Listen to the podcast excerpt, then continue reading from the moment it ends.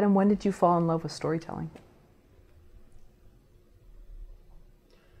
Good question. Um, my parents are both storytellers. I grew up with my mom coming to school and telling stories, you know, bedtime stories, reading it. Come from a large family, so we'd all gather around. My mom would read stories to us, and I, I would say, you know, ever since I was a kid, like like most of us, we're all fascinated by stories. We're all engaged by stories, and I think it's one of the literally being Homo sapien means you know that we have wisdom, and storytelling is the central part. It's what separates us from all the other creatures in the forest.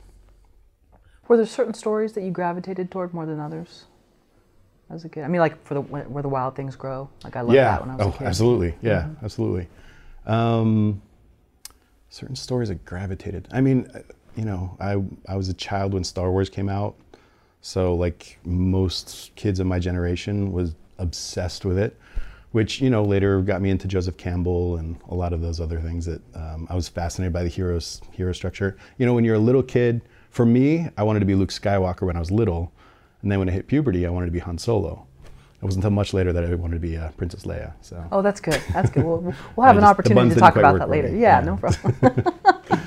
yeah. So currently, you're an author, screenwriter, story artist, and director. Mm-hmm. Which came first? Um, I would say a writer and a painter, or a writer and an artist. I was one of those kids that was constantly drawing. My parents would bring home, you know, giant reams of computer paper. They started buying like sketch pads and things like that for me, and I would fill up a sketch pad in just a couple days. So my dad would bring these, you know, in the old days they would have like these reams of paper with like the perforated edges.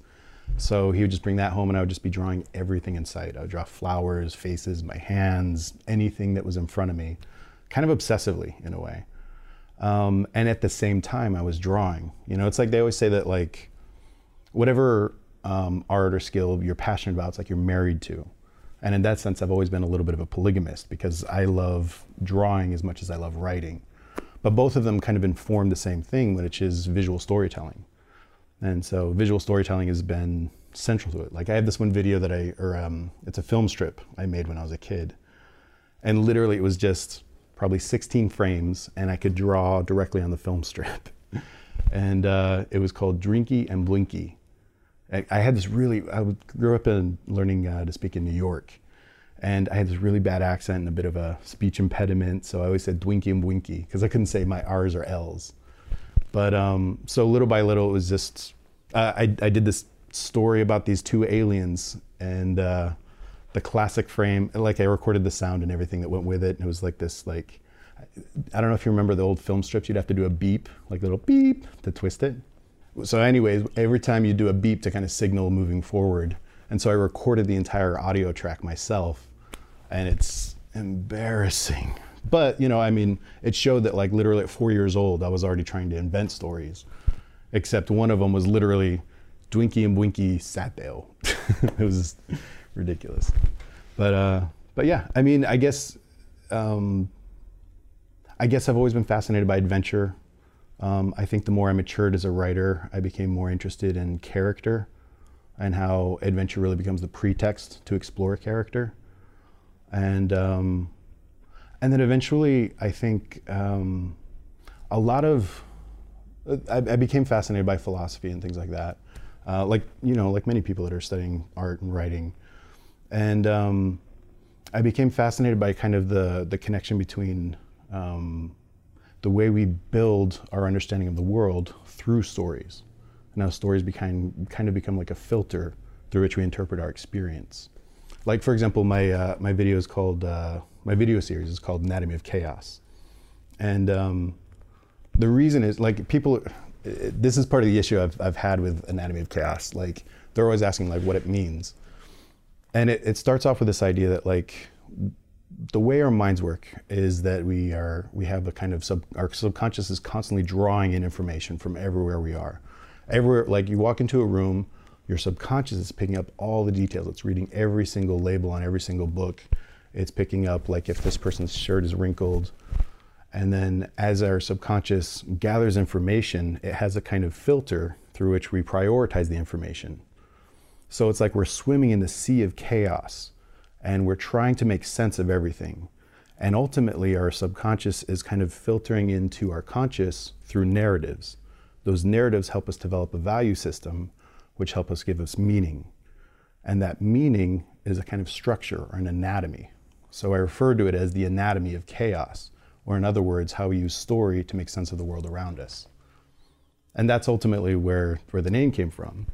The problem is, is that the average person who's looking up how to write a story is not looking for how anatomy of chaos, you know. I had a bunch of friends that were like, you need to write how to write a story, how to write screenplays, which always seemed like the worst title for. I mean, it's effective because it comes to you know the algorithms when you're like searching for uh, for interesting story or for for whatever you're looking for. But for me, I tend to lean more towards the poetic than the practical. So it's a it's it's a big reason why, like for example, originally I released it and it was like uh, it was called the Anatomy of Chaos channel. We've since changed it to the Art of Story, so it's kind of more relevant to like the actual um, the actual thing that we're like that I'm the the disciplines that we're teaching or discussing. Um, but it's still called the Anatomy Chaos series within that. And you're still narrating too, going I'm back to narrating. four years old, and you're still Yeah, I'm still. You're right. yeah, you're still narrating, which is anybody watching this. I highly recommend they check out your channel. I mean, Thank you have you. 12 videos or 11. I have about 12 videos. I'm working on the next one. Okay, Um, In fact, if we can discuss that, uh, please. a new announcement. Uh, we're I've been getting a lot of requests to um, release the transcripts of the different videos, um, and um, so what I've done is uh, a friend of mine actually took the time to transcribe the entire series. We formatted it. We're putting it into a book, and this week we're releasing it as a novel or as a book.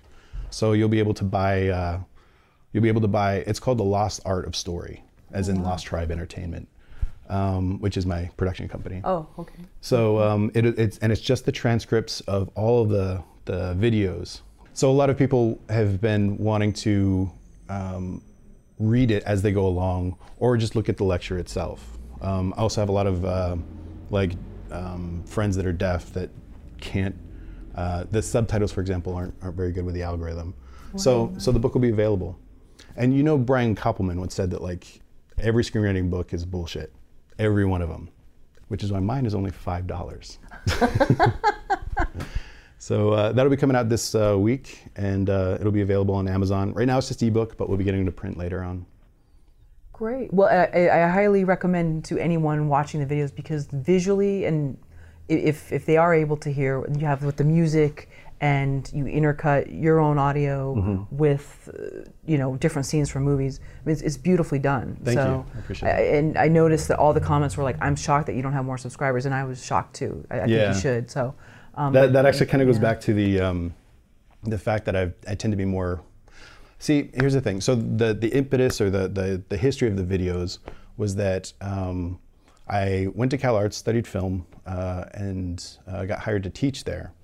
Now I had sold one screenplay to an independent uh, production company, and um, I got to work with great producers, great writers. I got to work with David Trottier, who came on as a consultant, and uh, I learned a ton. And so when I was teaching the uh, the screenwriting or story class at Cal Arts, I was able to take all this information that I was learning and try and teach it to students, which is that's when you really start to, to learn it when you have to communicate it to somebody else. So I would teach, I kind of set up these uh, curriculum with these lectures, kind of talking like the, the basics of some of the different lessons that I had learned. Um, and I always kind of had that like in my reservoir of, or, uh, or my toolkit for things I could work with. And, you know, also with writing, it, it explores a lot of the, the techniques that I use. So years later, when I was releasing uh, my novel, I was uh, uh, Profit Margin. Um, I wrote it and released it independently. And in researching a lot of the uh, promotions for your books and stuff, I, I um, they, everybody kept recommending you should start building a following by doing videos, and they recommended how-to videos and things like that.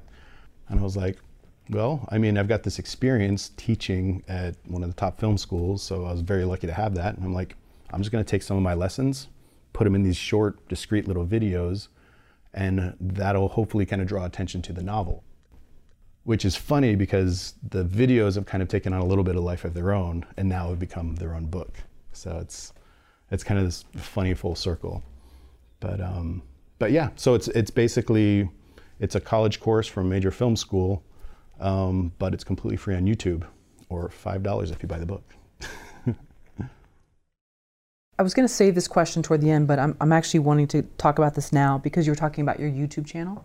And so when I see that channel and some of the videos I watch, I don't just see somebody that's putting them online just to build a following. I mean, you seem to put uh, tremendous care, at least from my, you know, watching them. When I see work like that, I'm like, wow, you know, I wish I could be that talented. Do you feel satisfied with them? It's a good question. Uh, thank you, first of all. Um, it's really nice of you to say. Um, I think I, you know, I want to keep getting better at them. Uh, I watch them and I see mostly just the flaws. Like the, especially, you know, the first two videos, it's like one song looping in the background, and so last about a year and a half ago, I broke my ankle, and it was a bad break, and I couldn't walk for about four months.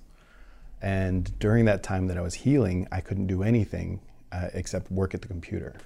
So, and literally, I, I took the four months off that I was like staying at home.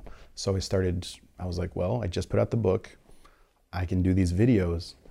So the funny thing is, is um, I was on Percocet and Vicodin the whole time I was recording. so when, when you listen to the, to the audio, I kind of have this kind of, uh, that's not just the professorial or the, the lecture tone. I was a little bit high when I was recording the audio. Okay. Oh, I didn't notice that, but okay. Cool. I'm I'm glad that come it doesn't come off too uh, drony, but um, but because of that, like you know, I've been learning through the whole process. Like you know, there's lots of audio issues. There's sometimes where the music's too high, and I was never I was always self conscious of my voice, so. I didn't like the this, the way my voice sounded, so there were times where I was like consciously like, I love this song. I'll just put the song, and then people are like, "Can you drop the audio a little bit more because we can't quite hear it?" But now you can buy the book, and you get the actual uh, you get the actual words on the page. Right. Well, I mean, some people are, are um, what do they say, auditory learners, others are visual. So Yeah. for me, I think I'm probably, yeah, maybe more visual, but it's an experience to watch them. So Cool. I, I know I keep Very harping cool. on it, but I mean, I, I think, No, I appreciate that. Like I, I hope that they're, I hope they're compelling. Like my attention span moves very quickly, so I noticed that I was, I tended to be drawn to videos that just hammer in as much information as possible, which is why I tend to just jump in as quickly as possible, and that's why they're really dense. Like I, I took an hour lecture and condensed it into the bare essentials in eight minutes in the first few videos. And um, so they're dense, but that's also why I structured them in such a way that it has this kind of uh, like a, a table of contents, and it's you know you can go back and rewatch different sections if you just want to look up like uh, like plot points. What is a plot point? And then you can just click on it, and it'll take you exactly to that section of the video. So that way, it has like um, it has kind of a way to review it. Like you'll watch it, and you're not. It's not intended to just watch once. It's it's you know they're they're based on the lectures and the stuff that I, had, I was teaching. So I'm hoping they're principles that people will revisit, and it'll help them uh, in their techniques and disciplines. well, I know they say that's a common, uh, that that's the mark of a true artist is that they're never finished with something, but have you met someone um, where you were surprised to hear from their own opinion about their work that they weren't satisfied with it and it shocked you because you were such, you were in awe of it? Yeah, I mean, you know, that's it's it goes back to this thing. I I'm not sure. I'm not convinced. I believe in masters or mastery. You know, that's that's my videos start off with that quote from Hemingway that we're all apprentices in a craft with no masters. The idea with masters is this idea that uh, it's kind of this illusion that you have complete control of the work that you're making.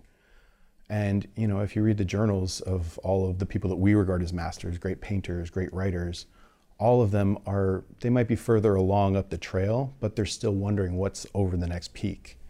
And so in in the end, it's all of us are on this journey together to try and find some sort of meaningful experience. So yeah, I mean, it, it's true. I'm especially when I finish a piece, almost always the second I call it done, I hate it. I want to get away from it. Like I'll, I'll finish a first draft and I don't even want to think about it for at least a good six months. Or a painting or something. I'll do the oil painting and then as soon as I finish it, all I'll see is the flaws. And then, you know, I go back and revisit and rework it and stuff like that. And the hardest thing for me is to let something go. You know, I, it's why deadlines are really good for me. If I have a deadline, I'll work my ass off to meet the deadline. And that way I can kind of have more control of, of at least you know, I have a point where I have to let go. So I'll kill myself to meet the deadline and then just let it go, which is taking time to get to that point. You know the expression like people, oh, you're so hard on yourself. Do you think? I mean, it's kind of, it's, I guess it's, I don't know, whatever. But do you think that's almost imperative for an artist? Because what if they're so thrilled with their work, then they don't they don't work on it. They don't try to tweak it. I don't know. I mean, I think it really depends on the artist. I mean, you look at some artists, some of my favorite artists love their work. I do think that's, I know lots of artists that I've worked with that they're just like, oh, everything I do is awful. And they, and then you start wondering, well, why are you doing it if you hate it that much? I love my art. I love the process of creating art. I love the process of writing. I love losing myself in story. I, like I can't stop. I literally can't turn it off but there's also a kind of self-awareness hopefully there's a kind of humility that goes along with that which is but i need to get better at it you know at, at, at the core of storytelling i feel like at the core of art in general is this kind of desire to to excavate our own subconscious and draw out the metaphors that mean something to us. And then ultimately it's like it's like drawing wine from the grape from the from the wine press. That the subconscious is the wine press. So we have this amazing drink. And then what we're looking for as artists is the perfect glass to deliver it to somebody else so that they can taste it. And that glass is structure it's you know it's the um, it's genre. It's uh, the the tropes that we use. It's ultimately about that's that's the vehicle we're using to be able to communicate it to somebody else. Like for you what's art? How do you define art? Hmm. Well, something that has meaning for me, something that I can be lost in someone else's existence, and then you can see your own and weigh it against it and say, whether my life is better or worse, whatever, it's just we're all sort of, we're all like these little things existing in this world. No, no one's more sort of, no one's experience is more tragic or, or incredible than another. So we just kind of get lost in someone mm. else's world and just to see it from another thing because I think we're so in ourselves mm. we can't see our own our own lives and how we do things or whatever. Nice. So I know. I mean, that's sort of a weird. No, I'm from, like I'm from the Bay Area. That, that, didn't come across, but I think just to watch, for me, in, in terms of film or reading a book. Mm-hmm. Um, so, but but I that, that's great. I like that metaphor of the the perfect glass to put the the yeah. wine in. So with art, like I think that's beautiful, and like some of the things you mentioned is kind of get, getting lost or escaping something or engaging from a completely different perspective, and I think that's really at the core of of what art is. For example, art versus science. Like uh, my father's a scientist. He's also you know aspiring artist, but he works as a scientist. He grew up. I, um, he worked as a scientist. Uh, he retired now. Uh, well, he teaches now. Um, but the the distinction that I draw between art and science. I don't know if you've ever read um, what is it, Zen and the Art of Motorcycle Maintenance. I think I did actually. Yes. There you go. So they have this discussion about like techne and how techne is the original word for art, or the what was it? The was it the Latin root? Could be Greek. No, I think it's Greek. So it and that is, technology was the same root as art. So science is really the process of extracting information from reality and having some sort of understanding. Art, I believe, is the process of taking that information and making it emotionally relevant. And that emotional relevance helps us build value systems. So, really, science is a way of gaining an understanding of the world around us. Art is a way of making it mean something as we internalize it. So, art is the process of internalizing. And story in whatever body it takes, whether it be a painting, whether it be a film or a novel. All of these things are ways of, of ingesting and emotionalizing information that informs our value system. And you said great art doesn't necessarily have to be escapism. Is that right? Maybe I'm not sure. I don't really that. buy into the escapism paradigm. Like um, uh, in my video about entertainment, I talk a little bit about that, and entertainment tends to be a little bit denigrated. Like it's like, well, you know, it's it's the lowest form of art if it's just entertaining. But the, the discipline of entertainment, like I mentioned this in the video, that the root of it comes from the Latin entre tenere, entre between, tenere to hold. And so, literally, entertainment means to hold your attention from moment to moment. So, when you're looking at the art of entertainment, you're engaging someone else's mind and inspiring them to begin to open it, to ask questions, to provoke them to project their attention forward in time. And that, that question of what happens next is really what, when you know, if you get the audience to ask what happens next, then you're engaging them. And that means they're searching for meaning, and that's when it's open. That's, that's re- when the art is happening. Because what's happening is they're looking for an emotional value system to internalize it into their own life. And that to me is the magic of story when, when we're finding a new way to look at the world. So the escapism side, though I, I do think art can be escapist, ultimately it's kind of like it's like a magic trick. You're getting everybody to look over here. Isn't this interesting? Look at this thing, all of a sudden it disappears. But what's really happening internally is we're finding a way to make meaning in our lives and um, and that's true. Watching the Flintstones, watching SpongeBob, all those things. It, it feels escapist because it's not necessarily um, you don't feel like you're doing work necessarily. But the truth of it is, is great art is helping you expand your view of the world and find meaning in your life and and engaging something that you wouldn't otherwise do that. This whole paradigm that I'm talking about kind of comes from this idea of like, um, are you familiar with uh, Emile Durkheim? The, he's a sociologist, French sociologist. I'm not. Okay, so he was, uh, he's kind of the father of like modern sociology, and he built up this. Uh, he he had this theory of the sacred and the profane, and um, in and this is this is where I get in trouble, but I I think he was one of the great early thinkers about the way we develop value systems, and he was largely talking about religion, and how with religion um, it's defined by a group of people coming together and circling around sacred objects, what he called totems. And totems were essentially metaphors, or though they didn't believe they were metaphors, but they're metaphors that binded people together.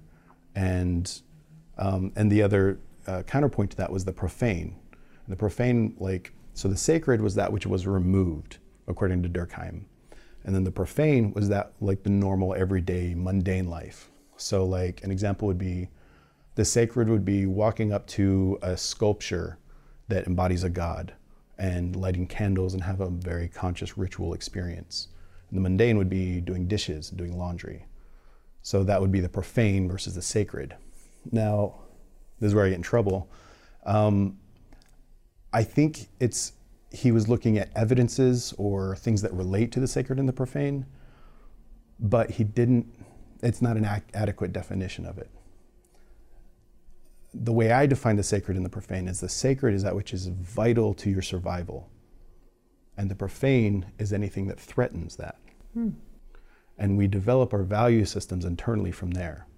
Now you might be asking, what does this have to do with story?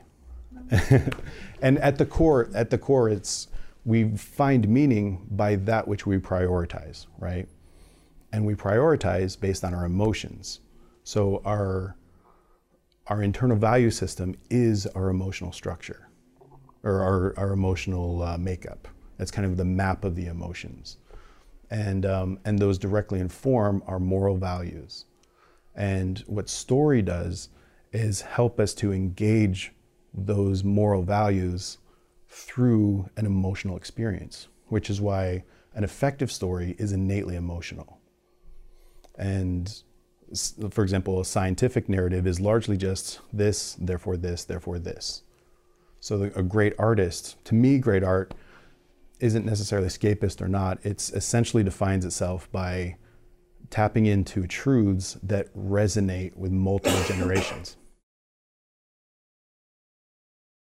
The way I look at metaphor, similar to you, is is that it's a. Um, I see it as the basic unit of a story. It's the basic unit of, it's basically a representation of something or a concept with emotional value.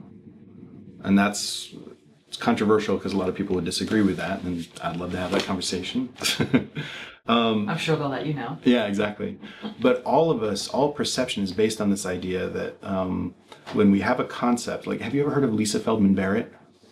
No. She wrote this book called How Emotions Are Made. It's fantastic. I I actually refer to her as Her Holiness Lisa Feldman Barrett. Oh, wow. I think she's Okay. amazing. I've learned a lot from her. Um, and she she wrote this great book, and she talked a lot about like the the con the the contemporary idea of how we develop concepts, and concepts are largely defined by our goals or objectives. Like for example, this is a glass because it holds something, and we can drink from it. So my objective is to drink from it. So anything that is can we can hold liquid and drink from is a kind of well glass or receptacle or cup or something like that. So that's how we define things. That's a concept. But it's not until it has an emotional significance that we've assigned an emotional significance internally that it becomes a metaphor.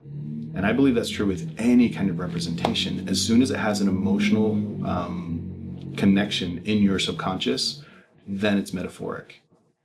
So when you know earlier I mentioned that story is about excavating or or searching your unconscious for the metaphors that mean something to you.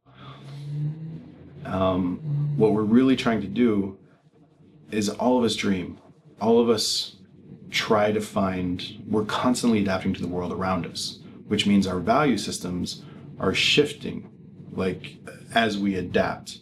If there's some sort of massive trauma, it causes a dramatic shift in uh, in the way we interpret the world around us. Story, in many ways, is a way of engaging traumas. So that's why you're literally taking a character, putting them through a trauma, and forcing a kind of shift in their value system. That's how we get into character arc, and that's ultimately what a theme is. A theme is basically saying uh, that the life is going to impose certain traumas on you, and we have to adapt to it and that's that's ultimately like where we find meaning so when i say meaning like what does meaning mean to you Well, for an example, like, I think meaning can be contagious. So let's say I went into That's a donut shop. This actually happened to me. A donut shop near downtown LA. They were watching. Uh, is it a telenovela or um, Yeah. telemundo? Yeah. So they were, and I don't. I you know just a little bit of Spanish that I Yeah. understand. But everyone was riveted. They were sitting in this donut shop. Even the girl behind the counter, and so because of that, I was like, "Wow, what is it?" So that gave me some meaning for what I was watching, even though I barely understood what was being said. Because I was fascinated by the actress's reaction, what was happening. I guess a man was breaking into her her home, and so just watching how everybody wasn't even paying attention to the coffee and donuts. They were all about what was up on that screen. that's fascinating. So, it, I know that's a little bit of a tangent, but the that became the meaning became contagious to me now because I'm fascinated by it. Yeah I don't follow the show. I'm not sure who the actress is, but I'm fascinated. Why why do they invest this time? do you remember the scene Uh, yes, it was a, uh, an actress, uh, attractive actress, was somewhere in her home, and there was a man outside breaking in, and the camera kept switching to her being scared inside and the man outside, and it almost seemed like the man knew her. Hmm. But that's the meaning I gave it. Is that and you didn't understand the language didn't at all understand. but you were just drawn into the I was drawn anyway. into it, and I was drawn into how the people were drawn into it. yeah so you saw everyone around you expressing high priority attention that's what attention is is you're giving priority mental uh, a kind of mental loan uh, to to that subject matter and that's that actually gets into the what I think is the most interesting part of story is that it is contagious. It, story is about building group values, ultimately, which is where you know we get back to, to Durkheim again, is that ultimately we we are building a kind of consensus, a kind of uh, well, it's not universal. It's it's it's usually group specific kind of uh, value systems that connect to this group. Like so, so these metaphors become very important. Like this girl who felt threatened and she was trapped in her apartment. Everybody had invested in her, so they had the concept of the girl and then the emotional attachment to her. Or it's like Joseph Campbell says, like tragedy is.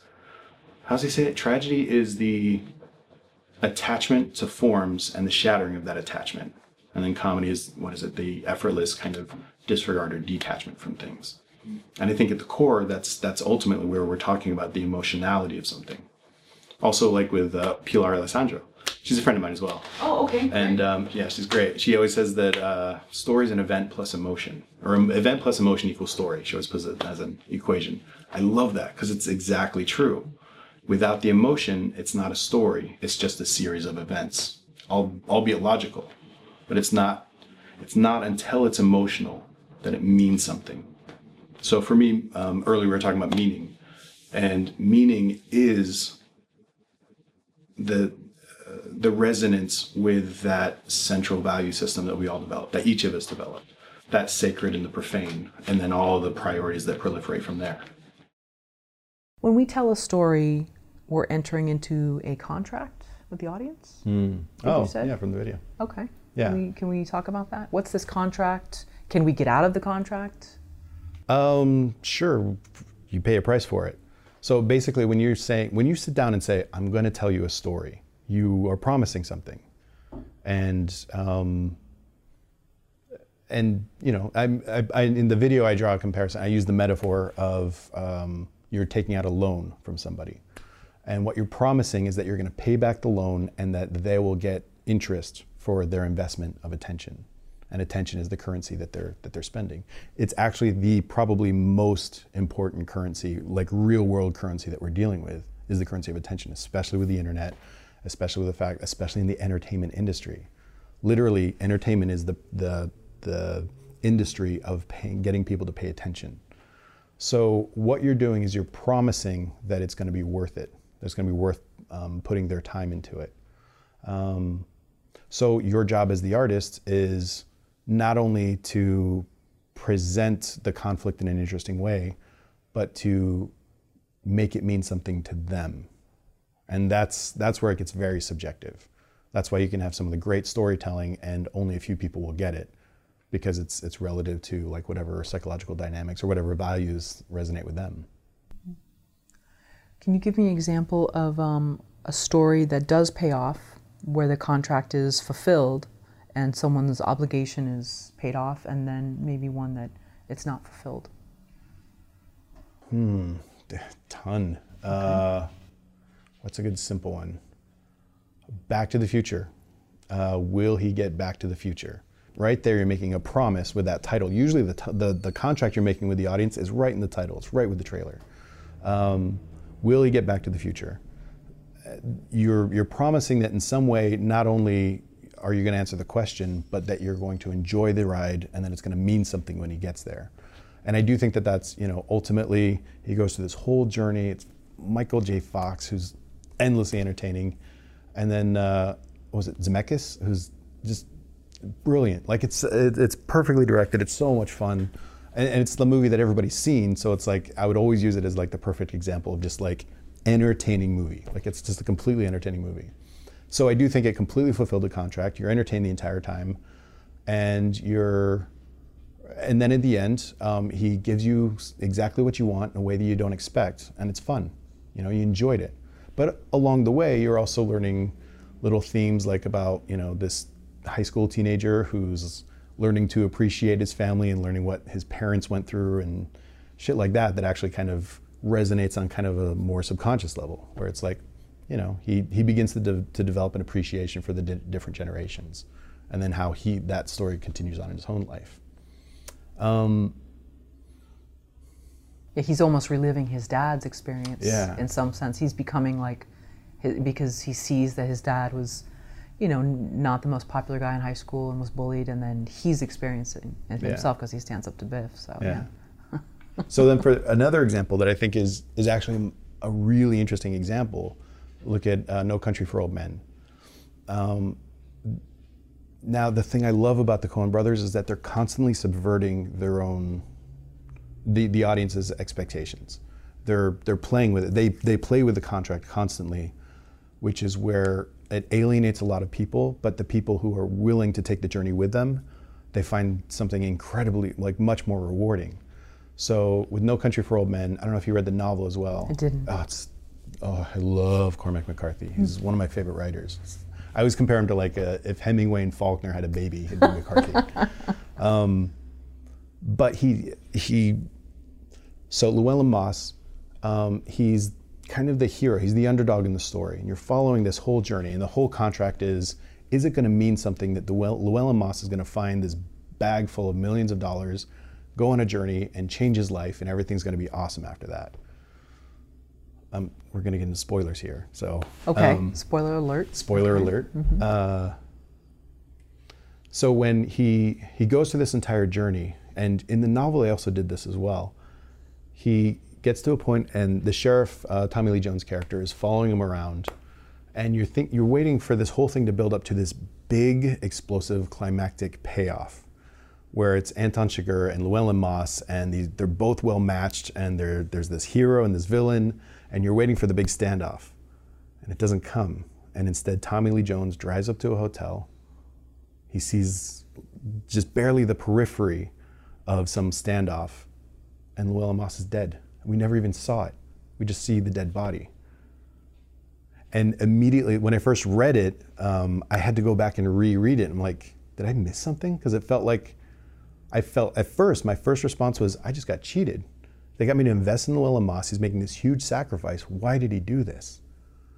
But it was the fact that he did subvert that contract, that he did subvert our expectations. And then when you see it in the movie, they adapted it perfectly, um, where it's also it's anticlimactic, but it's the fact that you're expecting the climax that created the meaningful resonance afterward. Like it, the after that, when you start looking at like what did it mean that Llewellyn Moss just died and it wasn't a standoff.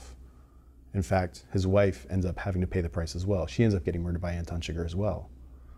And ultimately, it's this question, you know, it goes back to the theme that is this no country for old men? Like, is this, is this some evil that's ancient that um, that takes out that has like no mercy for for goodness or kind people. So ultimately, it, it really comes down to when you're paying off a contract, you're trying to engage their attention. And if you do break it, you have to have a good reason for it. So, and you know, art is a bridge. You know, you're you're trying to build across the waters to the to somebody else's mind. And um, so ultimately, you know, every single artist has diff- builds their bridges differently. You know, Michael Bay will build his bridge all the way across so people can just kind of step on and have a conveyor belt across. And then Kubrick will build his bridge halfway across, and the audience has to build their bridge all the way ac- halfway across, and then meet in the middle. Uh, and then you'll get someone like Wim Wenders or someone that you know takes you on a journey and you don't know where it's going, and you're pretty much building a bridge to where he's at. You know, but it, you know, and everybody everybody decides. Every artist decides how far they want to build their bridge across the water. Don't you think though? Every writer thinks that there that there's a payoff. That it makes sense to them, but unfortunately, to an outside view, they may not see that payoff. Sure. I don't know. I can't yeah, speak I mean, for other writers. Mm-hmm. Um, I sure. I do think that there is, you know, the basic economy of story. If, if you promise something, give it in a way that give the, you know, the old thing, the old adage is give the audience what they want in a way they don't expect. Um, but it really comes down to the needs of the story. What are you trying to convey with your story? You know, and I don't like imposing too much of. Like to me, what's really interesting is when, like, finding the exception of of those rules until it actually uh, until it actually means something new. You know. Can you give us an overview of your four-act story structure? So, what, one of my favorite uh, instructors that I worked with, his name is Ron Mita. Uh, he taught a class um, over in Valencia, and he wrote um, SWAT, and then I think he sold some stuff. He developed uh, robots for Blue Sky or something. Really good guy, very practical. Um, great writer, very cool guy. He's amazing for pitching as well. Um, and he had this, he was the one that introduced me to this idea of just 24 plot points. And, um, and he said, just, you know, literally just write down 24, just 24 numbers and just put PP, plot point, plot point, plot point. And then break it down into, you know, the first act. Uh, and then, you know, most people say first, second, and third. But everybody divides it at the midpoint. Now, it really comes down to how do you define an act? And in researching, um, when I was working on the videos, I was trying to come up with a good definition for act. And you know, I looked at Robert McKee, Truby, Trottier, um, a lot of the greats, and uh, I couldn't find a very clear, specific definition of an act. So, I, you know, I'm ridiculously pedantic, so I, I, really tried to come down to this, uh, boil it down to its essence. I try to be as precise as I can with the terms and definitions. Like, for example, um, inciting incident. That word's always, that term's always bothered me just because technically every single sequence has an inciting incident, has an incident that's inciting the next behavior. Um, Snyder will refer to as the catalyst. A catalyst is where you take two elements, a, a, chemical reaction that's already going to happen, and a catalyst speeds it up. So what you're saying is that the catalyst is going to take something that's inevitable and enhances it.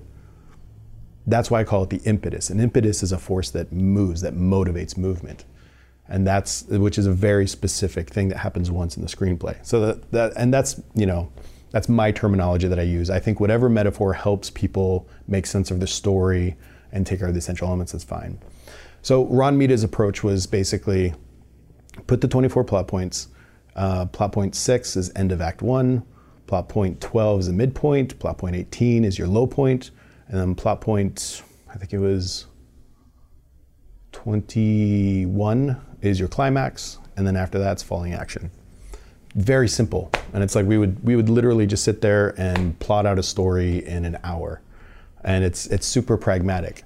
So from there, um, it really came down to trying to understand, all right, if we keep dividing everything at midpoint, um, like Pilar, for example, she'll use uh, act 2A and 2B.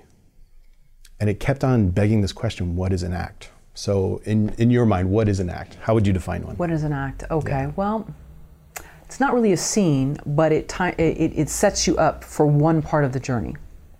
Okay. So, let's just say there's a story of someone going to college and maybe they're a fish out of water and they get a scholarship and they don't really belong in this world. Mm-hmm. And so the first act or the second act, uh, maybe more the, let's say the second act would show them arriving with their stuff at the campus and knowing how they're out of place, knowing how they're not going to fit in with the culture.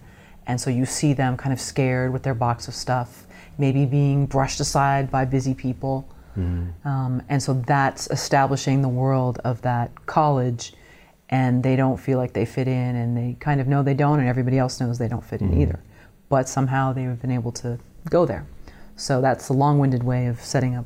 Maybe that would be the second act. I don't know. Maybe, okay. maybe i'm jumping ahead too much but no i mean i think you just described two acts right? Okay okay. So where would um, you divide it that's the big question. And when everybody, you know, there, there's people like uh, like David Franzoni. He came to CalArts, gave one of my favorite lectures on story ever, and he's like, "Fuck three act structure. There's no such thing as acts. You just understand story. You get into character, and you throw a conflict at them, and they pursue their objectives, and don't worry about acts. And that's fine. That if that works for you, that's awesome. I don't like to me. All of it's modular. All of it is, is use it as assets that help you write and anything that's holding you back from writing let it go. You know it has this kind of it, to me i like to understand as things as thoroughly as i can. I learn very slowly and thoroughly and then let go whenever the story needs to take its own direction. Um, so the way i look at an act is essentially defined by strategies. So a character the the first act is a character has a specific strategy, which is their normal daily life. This is the value systems that they that have gotten them to this point in life. So when the impetus comes in and throws their life out of balance, they find suddenly that they have to they start to negotiate it and try and be like, well, I don't want to change my life. I don't want to do anything.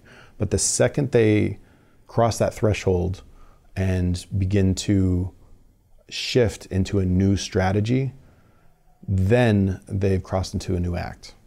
So what I've found every single time is that um, Act Two, for example, um, you usually have a character that's you know trying something new, like Tootsie. Um, he's How did you know I watched that as a kid? Oh God, it's so great. Pollack is brilliant. Um, so uh, you have uh, Michael Dorsey, who's dressed as Dorothy Michaels and he's having success. And everything he's doing is bringing him more and more success. And it looks like hey this new strategy is working. Before that his strategy was i'm going to be a difficult actor until no one will work with him. So he hits his breaking point. All right i'm going to dress as a woman and commit completely to the role. And um, and he sees nothing but success until he hit the midpoint when everything that he's doing feels like it's paying off but ultimately betrays his authenticity so it's at the midpoint where basically you feel like you're getting everything you want. And this can com- is completely subjected to the needs of the story. This is just generally how the um, how the structure tends to go. But when you hit the midpoint, often you're you learn that you are as far away from your original objective as you could be, thinking that you're just about to achieve it. Generally speaking, mm. and that realization, whatever that is, the introduction of a new conflict or something like that, creates a kind of uh, shift in strategy. And usually that strategy is very like frantic and coping. And so all the value systems that had informed that earlier strategy of, hey, everything's going to work, you hit the midpoint and it's failing and you just come tumbling down the mountain until you get down to the low point. Because all the, the first two acts are all about setup. And then the second two are all about payoff. So that second, that, that third, what I define as an act, what is to be, but I just call it act three. It's easier that way um, is really just a strategy of collapsing down the hill until you get to the low point. So all of those choices are paying off, but for the bad. Where do you think a lot of new writers kind of not go wrong, but have trouble with the line in terms of maybe two and three? The line when when sort of that that moment where you think that they're going to achieve this payoff that they came to see the movie for. Mm. but it actually that's the beginning of a new set of issues and now it's going to take you in a brand new direction. Where do you think a lot of writers have trouble when it comes to is it is it setting up the first act? Is it is it where it's not compelling enough? Or it's too much uh, drama in the first act and we need a little bit of a build? I we'd almost have to take that a case by case scenario. I'm generally speaking I'm not really sure like where so many people hit the same problems. Mm, mm-hmm. But a lot of it comes down to uh, generally speaking, yeah, if you're paying attention, if, if you've invested, the most important thing is if you've invested in a character and you care about what the character wants, you understand what the character wants, and you understand what's at stake if they don't get it, you're free to do anything you want. You can play with structure, throw away structure altogether. As long as you have that, like Sorkin says, worshiping it at the altar of intent and conflict. Is that mm. it? Um, yeah, I should get my quotes down a little better. Um, but it's it really comes down to um, understanding the nature of character. Every scene has to have a kind of emotional uh, motivation, and if it's not emotional, then we're not we're going to disengage. It's not just it's not just conflict. It should be conflict that's increasing as we're going along. So I mean, you know, I see a I see a lot of television and movie. I mean, right now is a great time for writers. There's so much good writing. There's so much really strong writing. Um, a lot of it comes down to pacing. A lot of it comes down to really making sure that the audience is with the main character, and that their choices are making sense, and that that you care about how this is going to affect the way they're moving forward. But I think if you're tracking that, and most you know most writers, we're all you know we're delving into ourselves to try and pull out this meaning um, a lot of it, like for example, working with with producers, um, most of the notes that I'll get um, tend to be kind of you know just tracking like, does it make sense that this character would do this at this time, you know? And it's about trying to project and and, and uh, project yourself into the character and understand the intentions, and if that's consistent with your overall uh, character profile. I have a quote here, and that is uh, from William Goldman from his book, Which Lie Did I Tell? And he says, uh, You have to protect your writing time, you have to protect it to the death. Hmm. So, are you protective of your creative time, and how so? Yes. Okay, so I've never, I'm not one of those people that have a difficulty with motivation. I'm like a slingshot. I, I have a my rubber band is always rubber band. Yeah, my rubber band is always drawn tight. Like I'm, for me, it's not a question of will I be motivated to do it. It's it's a question of when can I get to it. Uh, so I'm I'm a little bit obsessive too. So I don't really follow. I, I don't have much of writer's block is a real thing. I don't believe writer's block has anything to do with motivation or anything like that. A lot of it just has to do with like baking your metaphors in your in your subconscious until they're ready to come out and present themselves as a meaningful experience. Um, so for me, I don't write every day. I write a lot, I'm very prolific, but I spend most of my time in Storyville. You know, like I spend most of my time kind of in this meditation or concentration. Like for example, I you know while I'm painting and drawing, it's like one part of my brain can be focused on painting, drawing, um, working on storyboards or something like that, and then the other part of my brain is sitting there plotting out the next scene and um, connecting all these different things. So a lot of it comes down to um, I'm constantly thinking about story. I'm constantly coming up with stories. I have a list of more than a hundred different, uh, like novels, screenplays, comic books, short stories that I'm working on. Right now, I'm you know juggling three different, uh, well, two features and uh, two pilots that I'm writing actively. One in particular that I'm really excited about. Um, so,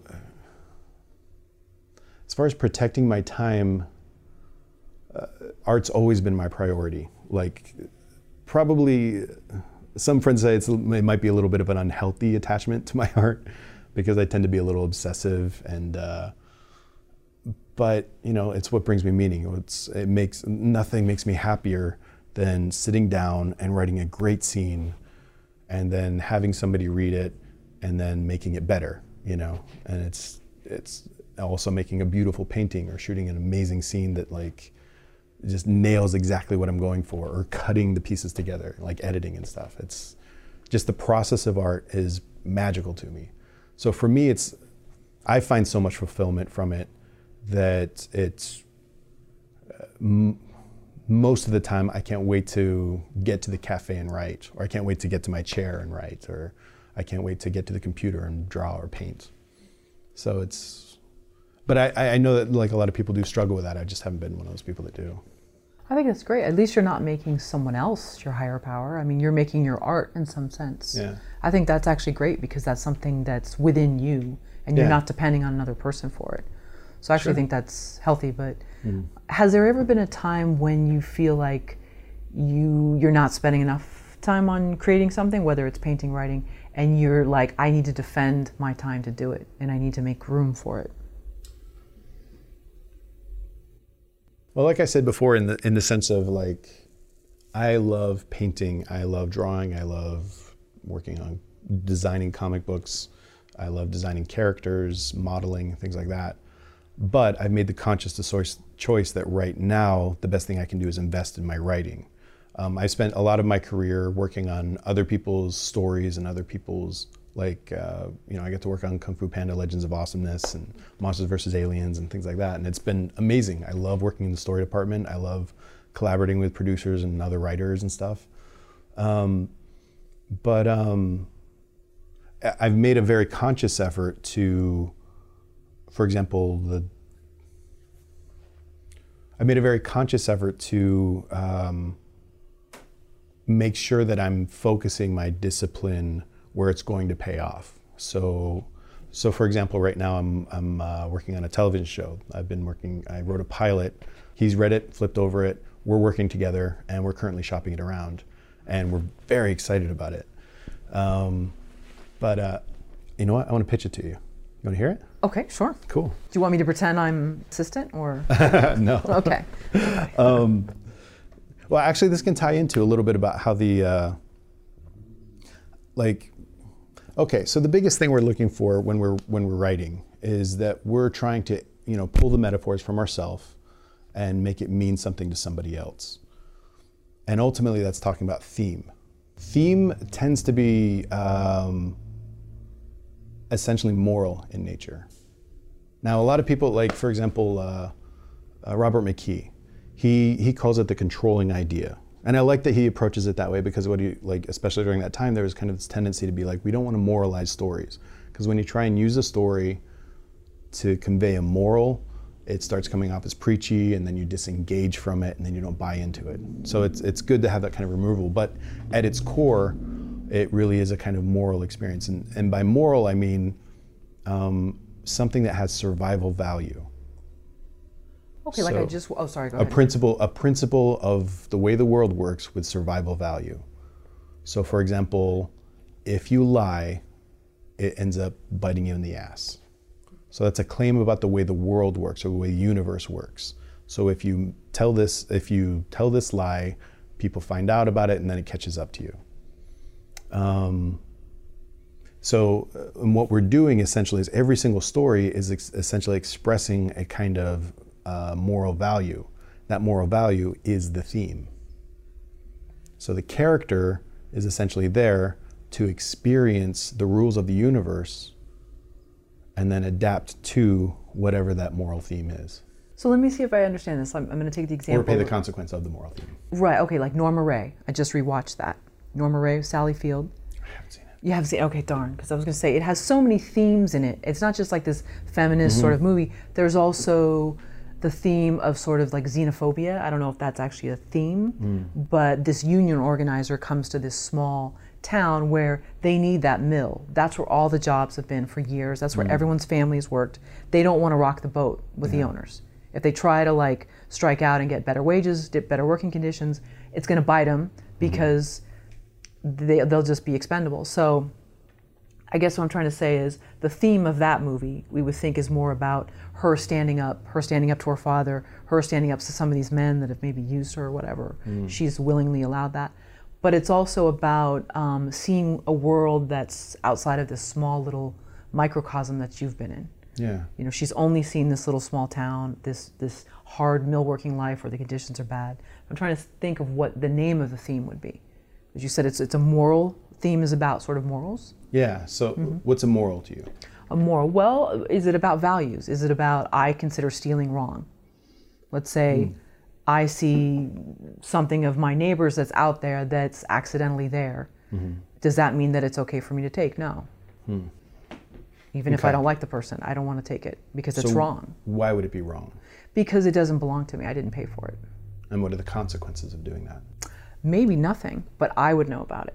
Okay. And I think that's where so that might inform the way you see the world and your behavior and and how I look in the mirror at myself. Yeah. Because then I feel like uh, I don't know if I can justify that to myself taking something of so it else. might carry on certain individual consequences and then you'd have Yeah. to pay a certain price for that. even if this person didn't know it. Good. Yeah. mhm. So I define moral morality as the rules of survival, right?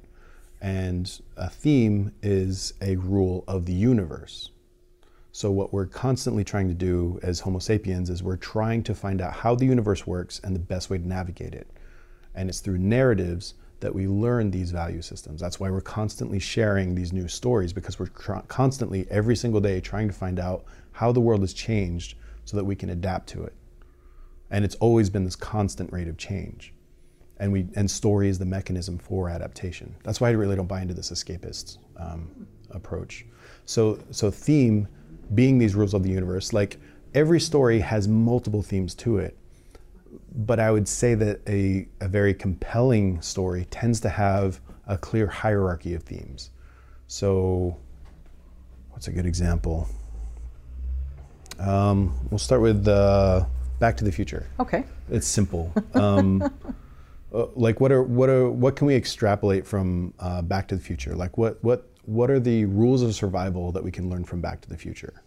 Oh, there's so many. Um, it sounds like some of it's about family, protecting family, um, and then learning your history, Mm, okay. having a better understanding of yourself through your history. And then um, it is another sort of a fish out of water scenario, Yeah. um, not understanding the social mores and rules of that time frame of that area. Cool. So you're pulling a whole bunch of different rules of the universe that he had to deal with, that Marty McFly had to deal with. You essentially start out with a character who's always late. He's has a little bit of an inferiority complex. He's seen as a loser by the principal and all this stuff. And so he's in a bit of this uh, shifting identity. His his identity is like, why is my life so miserable? How come I don't have everything I want? Which we all identify with. Sure, yeah.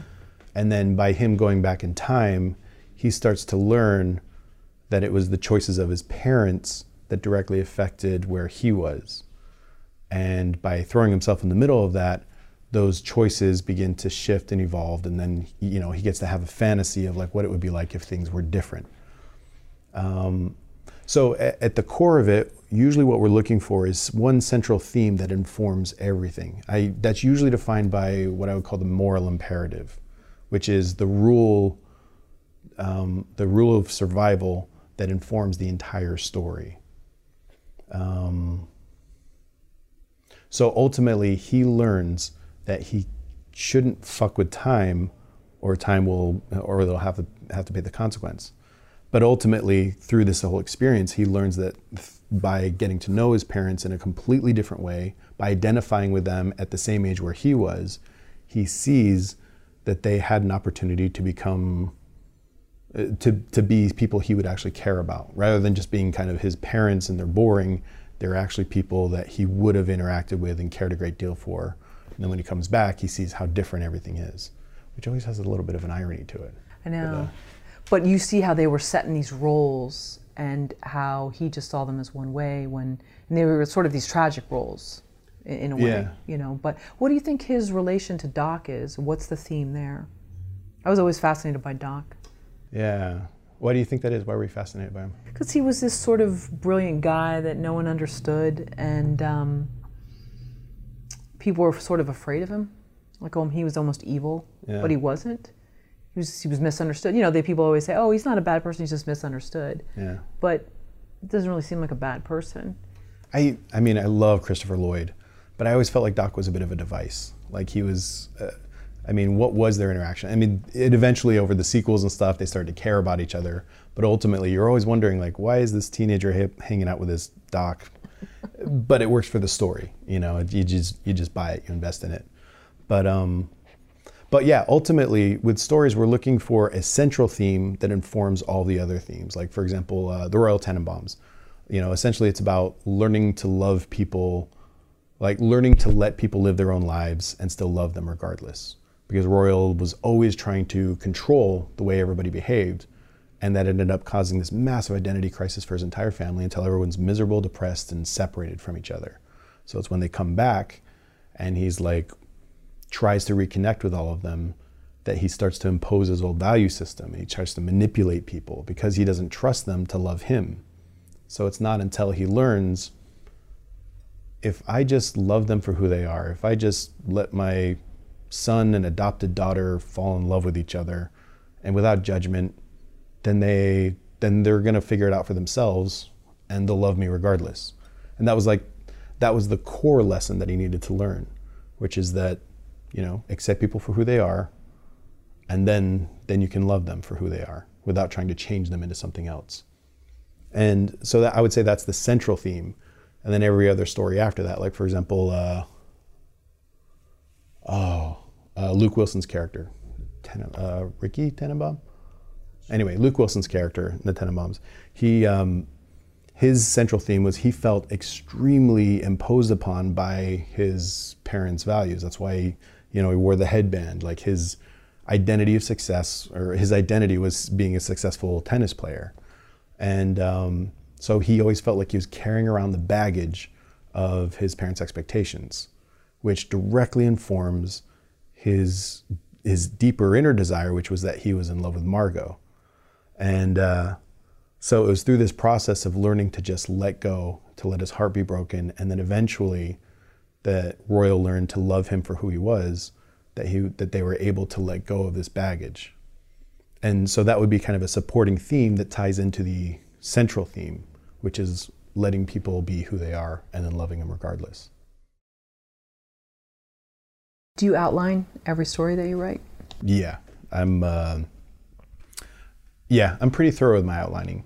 Um, I tend to. Uh, I, I'll spend quite a bit of time outlining before I even write the full. Like I'll usually have a complete full outline, and then jump into the story. So I'll have a really specific idea of the objective of every single scene, um, and ultimately it saves me time.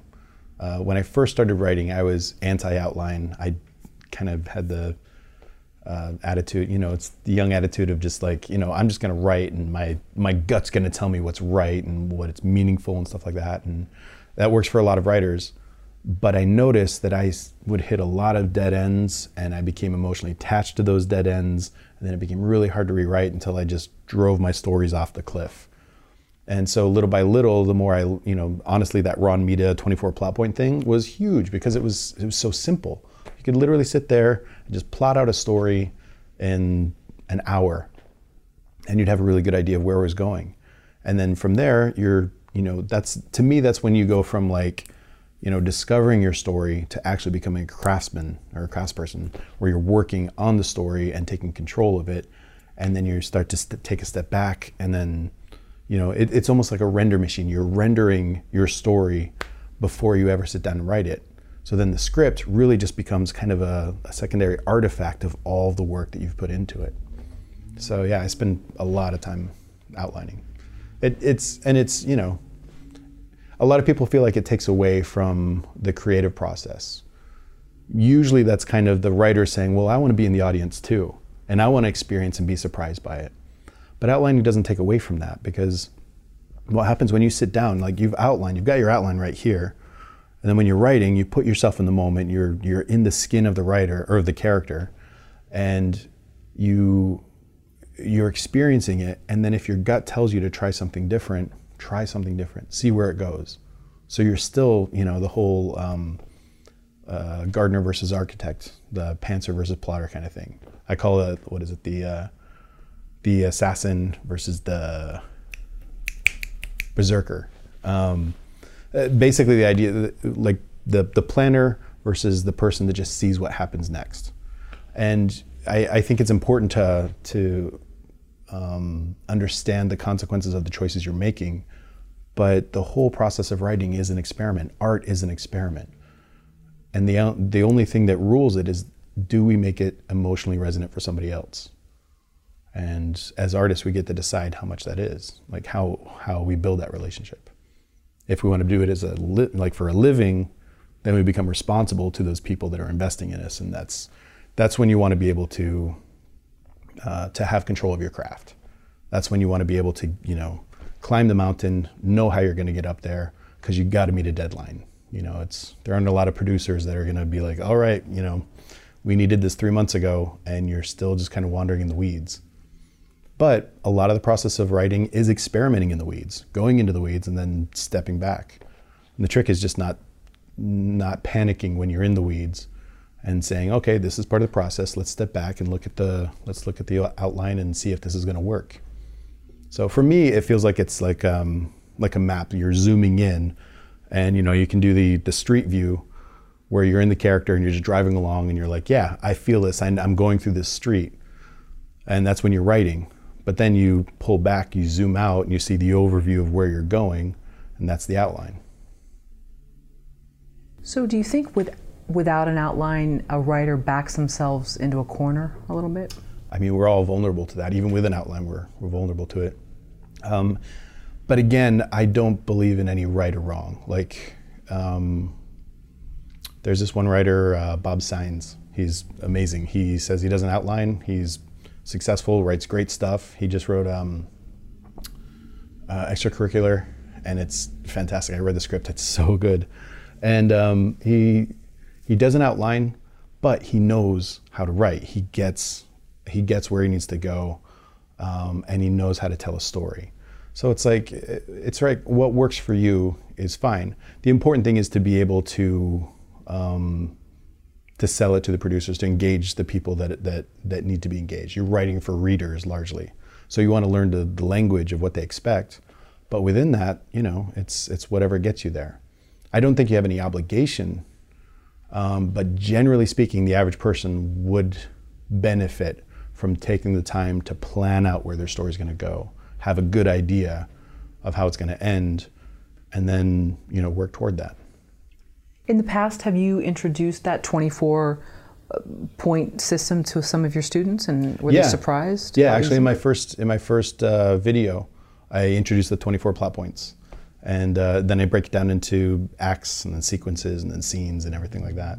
So it's um, it's just a really simple simple kind of like a lot of people they'll stare at the blank page. I've never understood this staring at the blank page because by the time I'm ready to write a scene, I've already had like pages of writing. I can't. It's like the slingshot. You're just like slowly like preparing like uh, getting all the scenes, getting the character, getting the plot, the conflict. You know what every character wants so when you sit down, you're ready to write, you let go, and you're just flying, you know. But it's, um, but it really comes down to everybody discovering their own process, you know. And I, I'm not a purist. Like lots of people don't outline, and they're very good writers. They're very successful, and a lot of that's the, the intuition or their experience that informs it. Can we talk about text, subtext, and context? What does each item mean? Yeah. Um, oh, that's a big subject. Text, subtext, and context. So ultimately, it is about a character wanting something, right? Every story is about a character wants some, wanting something and then facing a conflict to get it, whether they get it or not.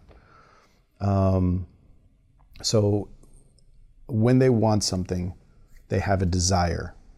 That desire is expressed through subtext.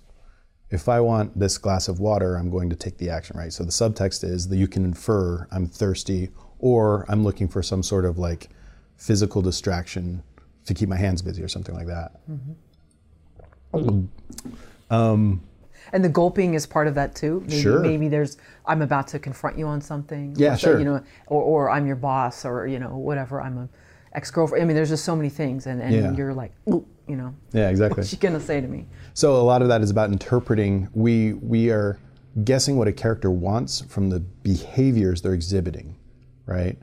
Um, now the context is simply the worldview, the situation they're dealing with, right? So we're sitting in a room right now. We have uh, we all have different objectives, um, and so the this the when the character so the context is literally just like the the plate that you're serving everything on um, like uh, I compare it like visually. I came up with the metaphor of uh, creme brulee. I just use a visual metaphor where you've got the plate as the context, and then you've got the brulee or the the creme or the cream uh, as the subtext, and then the the top layer that's burned and scorched, um, bruleed, is uh, the text. Oh, that's great. So the idea is basically what we're seeing is words, right? And those words often are in complete contradiction of actual intention, but in some way we're interpreting those words as a kind of behavior. So most of the time, like for example, it's part of the reason when I'm writing, the last thing I do is write dialogue. That was another thing I learned from Ron Mita. You want to be able to, well, do it however you want. But for me, I like to have the characters' intentions very clear and the conflict that they're going to be facing very clear. And what we're constantly trying to do, there's this one, um, there's this one book called Character and Viewpoint, uh, where it talks about uh, how essentially, you know, we're all like uh, chimpanzees in the wild, and when they're in uh, when they're in the jungle and they sense that there's a threat, they run away, and the first thing they do, as soon as they feel like they're safe, the very first thing they do is they stop, they turn around to see where the source of danger is. So that's when they're completely engaged. The whole chimpanzee metaphor is basically that we're trying to interpret the intention of things that are around us. So we're, we're, we're projecting what we think that person wants by the way it's behaving. So we're trying to determine whether it's a threat or whether it's safe, whether it's on our side or against us, that kind of thing. So ultimately, what we're looking for with, uh, like with with dialogue, is we're trying to see if we can believe them. And the most interesting characters are completely unaware of what's actually driving them. You know, like they're the whole time like Indiana Jones is going through all of these ridiculous hoops, um, not really like the whole time we're wondering like why is he taking on these Nazis? Why is he being dragged by a chair just so that like some something can make it into a museum? Ultimately, he has this really you know stuff that depends how deep you want to go with Indiana Jones, but um, he, he has this kind of drive to it, it's genuinely emotionally upsetting to him that there would be some betrayal, some misrepresentation of the truth. And that's what's interesting is so like the whole time he's making all these really bold choices, you think he's kind of this glib, sarcastic professor, but um, what he's really doing is uh, he's he's trying to unearth truth, and he's trying like he's literally putting his body under all his brutality because he wants to the truth to be revealed. And that's you know, and every single choice you know that because every single choice, whether he admits it or not, has led toward him exposing the truth for what it is. So, which is better, subtext or context? Because we know the less you sort of tell. It's like saying which is better, the trigger or the bullet. Okay, all right. Okay, You so maybe uh, uh, which which is the best to focus on? Maybe, maybe I'm misunderstanding some of what what because text I get, subtext yeah it makes sense when you said you took you went to take the drink. Well, then I can infer that maybe you're thirsty, or Yeah. maybe you're, you're using it as a buffer. Yes, subtext is an expression of the desire, Okay, right. and the text is it's only one means of expressing that desire. Sure. Instead of saying I'm thirsty, and then you, but by doing it, it, it's much more believable. Or I realize that you're needing that glass for some mm-hmm. reason. But then the context, I think, is where I'm like just trying to figure that out a little bit more. So the context would be Okay, so for example, um, um, okay, take a simple line. Go ahead, drink it, right? So, go ahead, drink it is the text. okay. hmm Um, we can add different subtext to it. So, if I say, go ahead, drink it, there's a different subtext. I'm Sure. maybe threatening you. Right. mhm, If I say, go ahead, drink it, Right. I'm saying, I don't really care what you do. If I say, go ahead, fucking drink it. Right. Well, I changed the text a little bit, but the subtext is totally different. Now, so that's text and subtext. Context is we're sitting in a bus. I'm holding a gun. This is a clumsy way. I'm holding a gun, and you're holding poison, and I'm holding your child. So now the context is extremely loaded, and the, the choice that you're about to make is implicit. And I'm saying, if you don't drink it, I'm going to shoot your baby. So I say, go ahead, drink it. See, the context Right. is okay. the story. The mm-hmm. context is a situation you're dealing with. We can come up with a much better. That's just the clumsy No, off no, the top of my head okay, kind of thing. that makes sense. But the idea is that basically, like, the text is the. It, ironically, because writers tend to overemphasize dialogue so much, the text tends to get too much importance. The most important stuff is the context and the subtext, because um, the subtext is the intention, the context is the conflict that you're dealing with, the situation you're trying to deal with. So if we're in space and we're flying toward the moon and we know that Is this gravity, by the way? Oh no. I don't know. I'm just making this up as we go. Uh, if we're flying toward the moon, and we know that this is uh, that the only thing that's going to save us is uh, this little serum, and it could either boil our blood or it might save our lives. And we've just given up, and we've been through this whole journey, and we're about to open the hatch, and I say, "Go ahead, drink it." Then we open the hatch. It totally changes the whole context. So that the context is about the situation you're dealing with. Subtext is intention. Text is just the artifact. It's one expression of that desire. You had referenced the movie Thank You for Smoking Yeah. um, in at least one of your videos. Um, forgive me, I haven't seen it, but I want to make a point to see it, and I've heard from many people it's So excellent. good. It looked amazing. Yeah. And there were so many Aaron things. in Eckhart's it. amazing. He's so charismatic in it. I- I- in the- yeah, exactly. And how he said he has sort of this BA, and what was it? What was his exact saying? Public relations. Okay. Oh, a BA in bullshit, I think. Yes, Yeah. and, right, and he's the guy that can talk the girl into anything, kind of thing. Yeah. And so, what, what, what in that movie? How would you break down the text, the subtext, and the context? And how much do you think that relates to the entertainment business, in the sense that they're trying to make it seem that smoking is okay? They're they're trying to portray that it's actually okay. That See, what I think is interesting, I mean, ultimately, that's what I, I love that movie because it's a polemic. It's, it's presented as moral, it's, it's about moral ambiguity. You know, it, um, there's this larger theme, which is basically saying, like, um, culture. oh, God, this is this is a really complex breakdown. It's a complex movie, but I fucking love it. It's one of my favorites. Um, but at its core, it's it's it's about this guy who's trying to sell smoking, but what he's really trying to do, I mean, it's it's an exercise in rhetoric, but what he's really trying to do is say, I don't want people to determine my life for me. I want to take control of my own life, and I get to decide if I want throat cancer or not. Which is why at the very end, you're like, if my kid wants to smoke, I'm going to light it up for him. Because it's not really about him saying like it's okay to smoke. What he's really the whole story is this journey of him facing these, you know, largely it's one of the themes that's really close to me, which is um, large tribal groups trying to impose their values on individuals and his individuality coming back and saying, no, fuck you, I'm going to do what I want to do.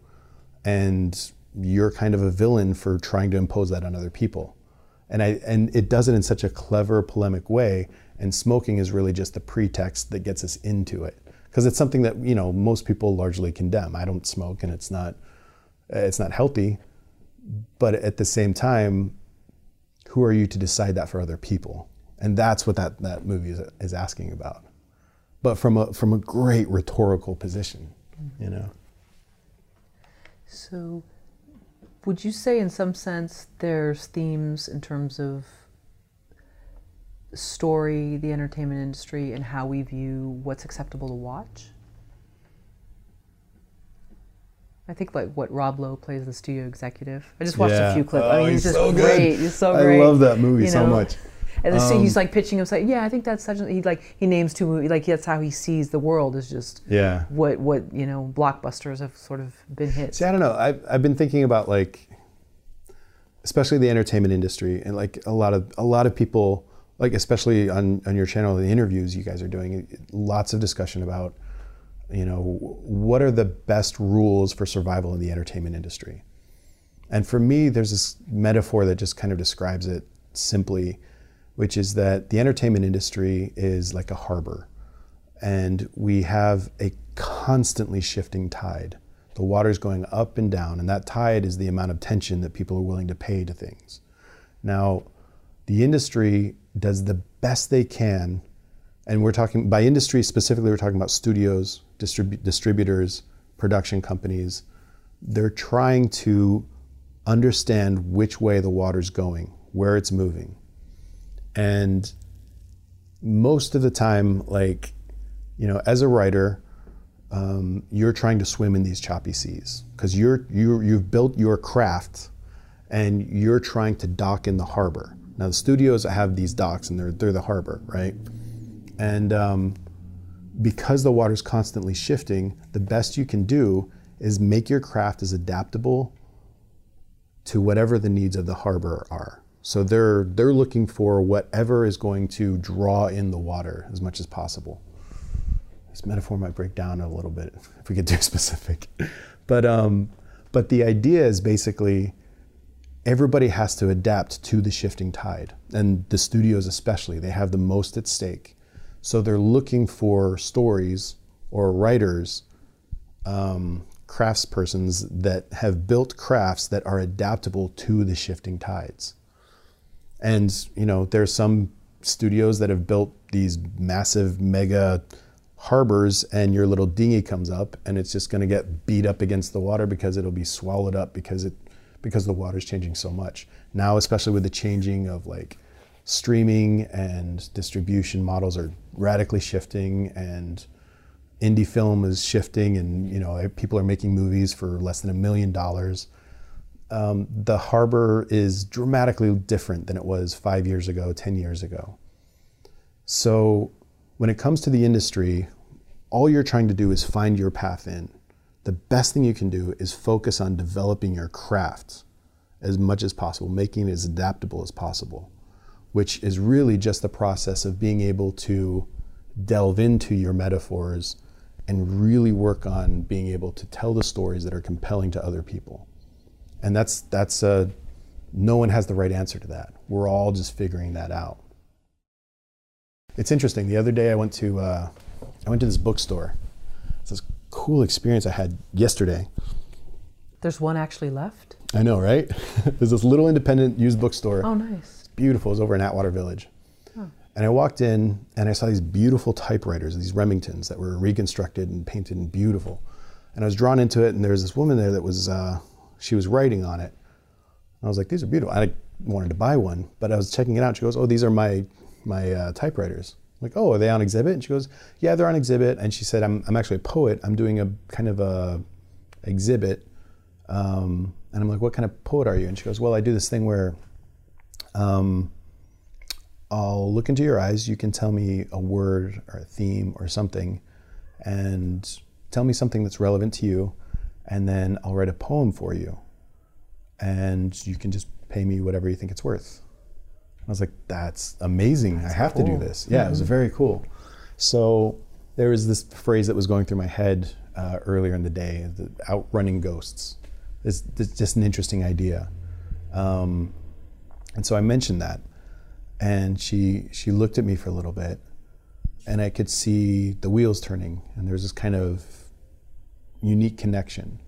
And then she turns around, puts a small slip of paper into the, the Remington, and she starts typing. And she starts out with the first outrunning ghosts of love, she wrote. And then she started writing this poem. It just flowed out of her. And it like she almost ran out of space. And she says that rarely happens because something connected and it just worked. She pulled it out and she said, Can I read it to you? Yes, of course. That's even better. So she read it to me and I was surprised. It genuinely moved me. And I'm I love poetry. Most poetry is awful. and so I'm a little skeptical when it comes to poetry. Um, but I, I, wanted to hear it, and she came from such an emotionally open place. When she wrote about, so she started writing this thing that genuinely moved me, and you know, my eyes teared up, and she realized, and she got emotional from it as well. And what was what was amazing was that she was actually tapping into something that was deeply relevant to me personally. And I think that right there is the core of great writing, which is that she opened herself up emotionally and she delved into her own subconscious in a way that she was able to extract this metaphors that resonated with me in a very, very deep way. We don't know each other at all. Her name is uh, Jacqueline Suskin. And I just remember because uh, she, she signed it and put her name at the bottom of the poem. And it was this beautiful experience where just by engaging the metaphors that were relevant to her, she spoke to something that I needed to learn and experience. And that to me is at the core of what, what it means to be a writer. It's at the core of what it means to be an artist, to engage those metaphors. And so, what we're trying to do as writers, screenwriters, novelists, storytellers, short stories, whatever, we're trying to delve into that meaningful place, that vulnerable place, and in some way diagnose or identify or even just express some conflict through the metaphors we're, we're engaging. And that's where we find the meaning. The anatomy of chaos. There's, I mean, so do you think she's like an empathic poet? Is that definitely? She okay. was showing pure empathy. Mm-hmm. Um, I don't like I'm I'm I'm skeptical when it comes to you know supernatural things and things like that. But um, whatever whatever metaphor she was dealing with or that she was drawing on spoke directly to me in a really beautiful way, and um, and I think great writers can do that. I think very you know, and when I say great writers, I mean I I think everybody should be writing. It makes us all better. It's like Vonnegut says, go write a poem. It'll make you a better person. Um, but great writers are able to tap into that that subconscious in such a way that they'll speak to a human experience that connects to all of us. It's interesting you said ghost because I just finished um, Every Love Story is a Ghost Story, I think, mm. about hmm. David Foster Wallace. Oh, God. So it's about his, his life. And huh. um, I couldn't read the end. Yeah, that breaks my heart. It was too sad. And I, yeah. I started to get angry in some sense because he was so talented.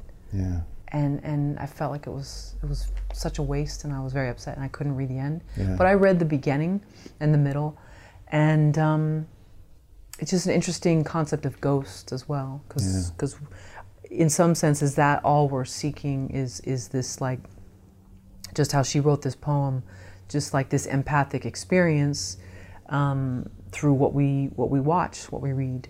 Are we looking for what we're watching to basically tell us about ourselves?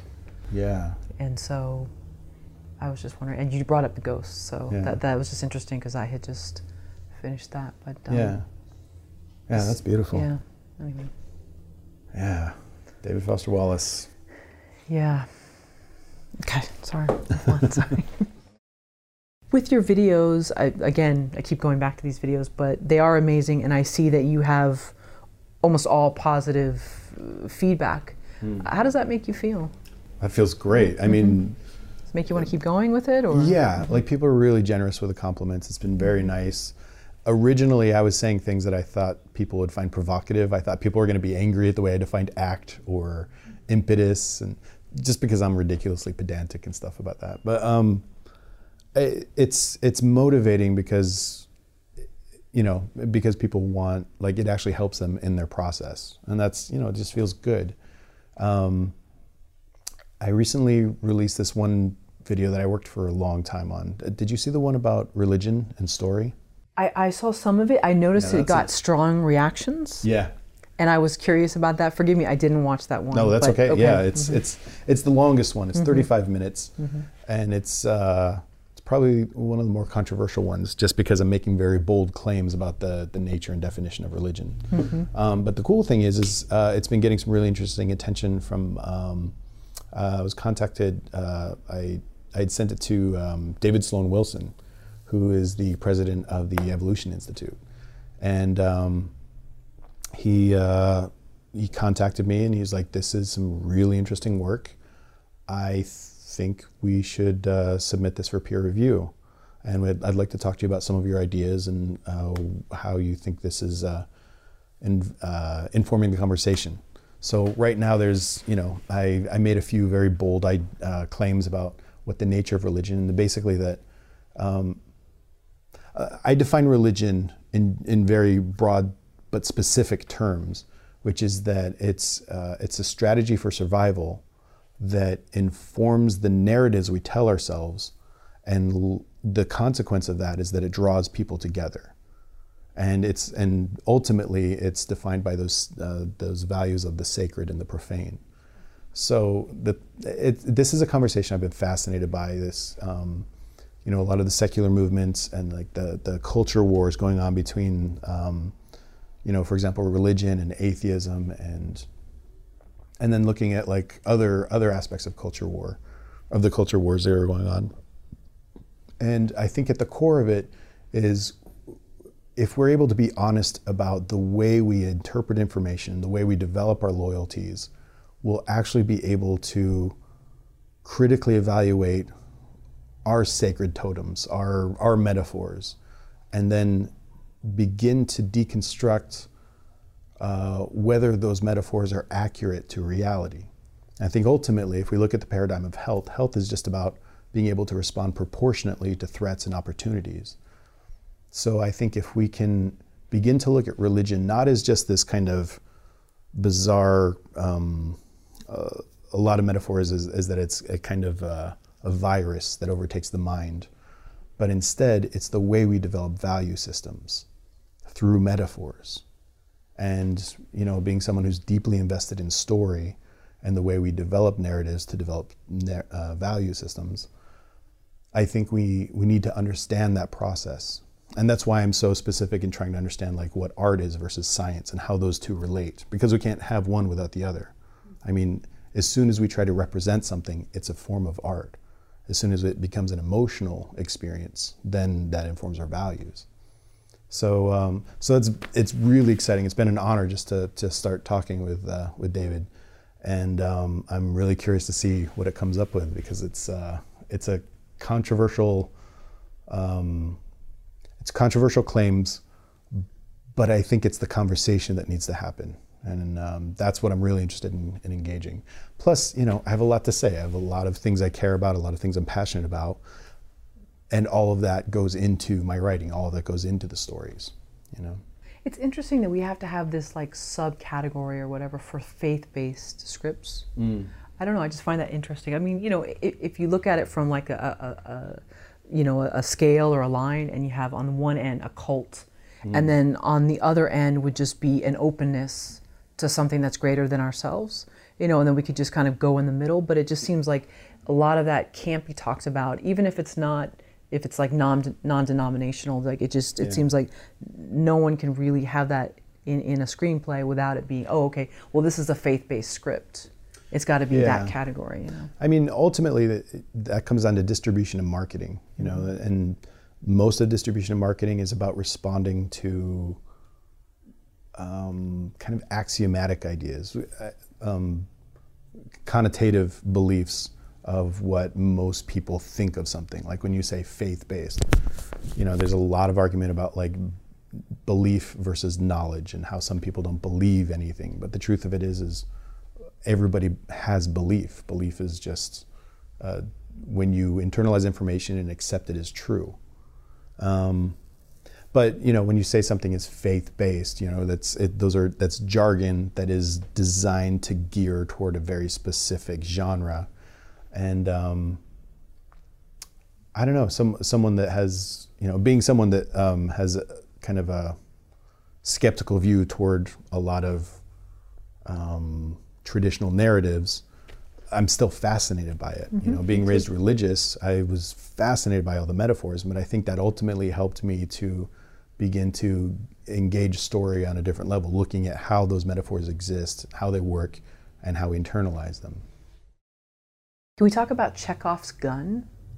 So basically, uh, Chekhov's gun is the, the axiom is if there's a gun on the wall and you mention it, you have to use it. If the gun doesn't go off, then you've set up an expectation that you didn't deliver on. Um, and it's a good principle. Uh, and again, it's one of those principles where it's like, generally speaking, you want to obey it. But again, look at um, No Country for Old Men. They Llewellyn Moss is a loaded gun on the wall, and in the end, he fails, and it doesn't. We don't get what we expected, but it meant something to the story. So it's like every principle. It it, it helps us to understand like. Um, the, the general principle is that if you're going to talk about something, no detail in any story should ever be wasted. You're, especially with screenwriting, you have you want to be as sparse as possible. You want to be as specific as possible. So when you're writing something, you're not just throwing stuff out there. It all has to be. You should regard every single word as a kind of setup that you now have a debt to resolve. Um, but that said, if you are going to break that rule, have a really good reason for it. No Country for Old Men is the perfect reason because it dil- directly contributed to the interpretation of the theme. So even like if you just want to paint, you know, like in novels, Mm-hmm. I think eh, aren't we much more apt to someone an author is going to paint a world and Yeah. maybe add little details, but in a screenplay, no, you're saying don't don't do too much of that world because it's it's just I it's would even say, even time. with novel writing. oh really okay. Yeah, because I mean, it really comes down to you know the the voice, the language, um, and a lot of the times when you're setting something up, you're trying to plant seeds of something that you don't want the ca- the audience to be paying attention to, because later it pays off and comes through, and you're like, oh, I didn't even see that coming. But if you didn't set it up beforehand, then it feels like a cheat when it's suddenly introduced. Um, it really just comes down to really knowing the craft. It's super specific to the needs of your story. And a lot of that will depend on, you know, get it in front of other people, see if it feels like a cheat, see if it feels like you're setting something up. Sometimes if you say, you know, the laser gun sitting on the table, you're going to be like, wait, laser gun, are we in the future? You know? And those are things you need to pay attention to. Um, and a lot of that is, you know, fine tooth combing your script and um, getting other people to read it and gauging their expectations and uh, getting getting as much feedback as you can. You talked earlier about adapting your videos into a book, but you also have a novel that you wrote Yeah, that has to do with the entertainment industry yeah, and religion. It's got a, a lot of just interesting stuff, and you made a um, book trailer, yeah. which I watched. Um, was that something that someone advised you to do, or you knew all along because you're so visual as well that you wanted to? Um, It's a cool trailer, by the way. Thank you. I appreciate that. I had a lot of fun with it. Uh, yeah, I mean, it is something like, you know, in researching releasing a, a book independently, I was looking at everything, you know, they're like, you got to do a book trailer, you should start doing videos that engage an audience. And all of these things, Anatomy of Chaos, this book trailer, all these things are kind of my attempt at doing these things. And um, So with with the the trailer, I wanted to do a scene. Like most trailers, kind of have these like you know in a world with a, and then it's like these flowing like kind of animated titles or pictures or montage, which some of them are cool. There's a few that are done well, um, but I'm like, so the novel I had originally written as a season, as a mini series. And here's the quick pitch. Basically, a reality show producer um, takes a hipster from Silver Lake and through a bunch of trickery and industrial light and magic, um, creates a prophet, an online prophet. And he says, This is going to be a new religion. So, using like all of his tricks uh, in the entertainment industry and the reality shows, um, he's like, I'm going to make this a new religion. The thing of it is, is it takes off and it turns into a legitimate religion, a kind of a culty, weird religion. And along the way, the prophet begins to believe or may actually be an actual prophet. And certain things start to happen. We're always with the main character. His name's Tommy Knox, reality show producer. He's cynical, skeptical, sarcastic, glib. He's a hilarious character. Uh-huh, yeah. And um, and the whole story is these is these two characters one this cynical sarcastic person and one a completely uh, sincere devout person and the the incredible conflict that they come to at, at, the core of it i was really fascinated by the idea of what if there was this religious movement that took the world by storm but it was invented by a cynical asshole which i think is so funny and interesting um, and then the places that it goes is this really uh, dark, interesting polemic that I wanted to tell. Um, so I structured it in such a way like originally I conceived it as a feature years ago. The more I explored it, the more I was like, there's so much good, interesting stuff here with the characters, with entertainment and religion and the overlap of the two. It turned into I want to do a mini series out of this. So I wrote the novel. So each chapter is like a, a an episode, and you know, and um, so it's 24 chapters It'll be 24 episodes, and uh, I've adapted a pilot that you know we're also um, I'm talking to a few different producers that they're they're taking some interest in, and um, but I had adapted the novel so it reads like an HBO series or a Netflix series, and it's it's hilarious. It's a comedy. It's completely different from Serial, but I'd like to think that it has the same level of sophistication and and uh, um, some of the characters that it's uh, or a lot of the complex characters that are engaged in the, the story. So, yeah. It took you four months to write. Yes. How many pages? It's a hundred or pages. I don't know. It's 180,000 words. So wow. it depends however we format it. Which is the the average first novel you want it to be around between 90 to 100,000 words. Mine's almost twice that. Um, because of what I wanted to do, I wanted to have. Uh, first of all, it's uh, it's a story that's been in me. It's issues that I care deeply about: entertainment, art, uh, religiosity, um, and the way we build metaphors as groups of people. It's really interesting to me, and there was so much interesting fodder and places that it could go that I really wanted to take the time. And I'm self-publishing it, so you know I hired some editors to uh, to edit it, and I'm really proud of it. I think it's great. Um, the the pilot's getting really good attention and now we have a complete template for a whole mini series for it. Hmm. Um, but yeah, it is it is something that's uh, it's a meaty tome, but it, it, reads very sparse, very smooth. And so it's available now on Amazon. It is available now. In fact, uh, we're we're looking at it having adapting it to uh, audiobook. Oh wow! Yeah, which is great. I'm really excited about that. Um, that we don't have an official announcement like when it's going to be coming out. But the book right now is available. You can buy uh, either ebook or, or print as well. And the cover is really cool. You yeah, I painted it. it. I designed it and painted it. So yeah, that's that's a good example of some of the painting I do. I have a classical background um, in classical artwork, so I oil painted, and I used to teach oil painting at uh, Cal Arts. I lived in Mexico for a few years, painting murals, and uh, made a few trek or made a trek to Italy and all that stuff. So, so yeah, it's a huge part of uh, what's interesting to me about it. And did publishers appreciate your artwork? Uh, some of them. I've been approached by a couple different publishers, um, uh, and you know, each publisher wants to put their brand and their approach to it. Um, and uh, yeah, overall, I've had a really good response. Um, my original idea was to publish the the novel independently largely to get it to it adapted to television. Um, I I do think it's a strong book that stands on its own. I think it's I think it's entertaining, but you know, I'm to my own horn. But um, but I've been getting great reaction from it. Have you approached any bookstores to try to get? I mean, I, the few that are left to try to get it Yeah. uh, on the shelves. Um, I'll I'll occasionally do signings and things like that. Oh. Um, but um, yeah, and I you know try to make it interesting and exciting and stuff. But um, honestly, it's largely an online thing. Like most of most of book sales, especially now, are, are largely online. And so I, I tend, and this is part of my problem, I tend to focus more on just the writing. And right now, with the stuff I'm developing and the attention we're getting with, uh, with the stuff, some of the stuff we're shopping around, that's kind of my main boilerplate. But profit margin is, you know, uh, we're we're keeping that going. We're keeping that flame lit. What do people ask you at these signings? I, I always think that it's such an interesting. It's kind of it's like this weird meet and greet, and it Yeah. seems like it could be uncomfortable, but it Oh, could no, also be I- fun at the same time. I like meeting people. I mean, I'm a social person, so I I enjoy it. Um, yeah, I've had a few people that are. Uh, what do they ask you?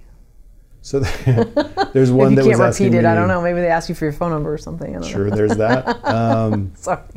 there's a. Okay, so profit margin. I will give this away. There's a secret narrative. Ah. and uh, some people have tapped into that. And there's certain clues that i've written along the way. If you if you read it and you come to the end there's a there's two potential ways of interpreting the ending. And um,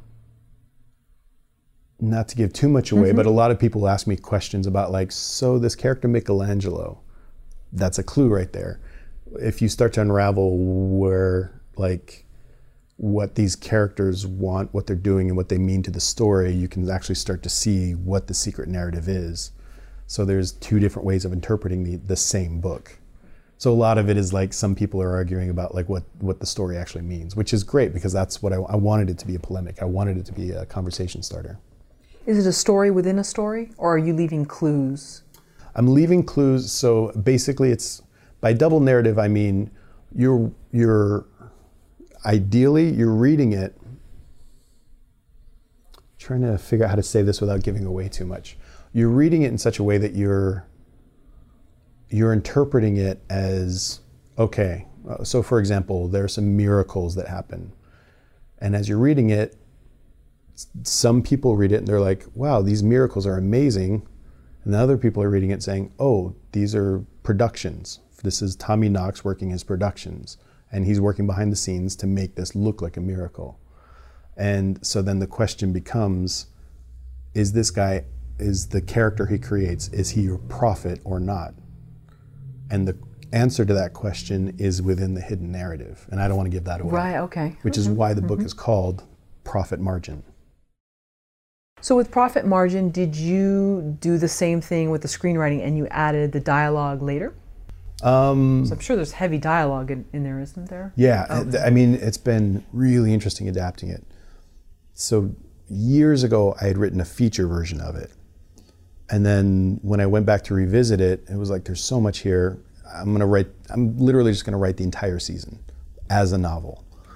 Um, so then, after writing the entire novel, I was like, "I'm gonna go back and just adapt the pilot." I love the. I'm really proud of the pilot, and I've gotten really good responses from it. Um, but in doing that, the pilot has a very different function than, for example, like a first chapter in a novel. So, like, for example, there were certain characters I needed to flesh out to kind of imply that this is going to be a journey of several different characters. The novel was written largely from just the perspective of Tommy Knox.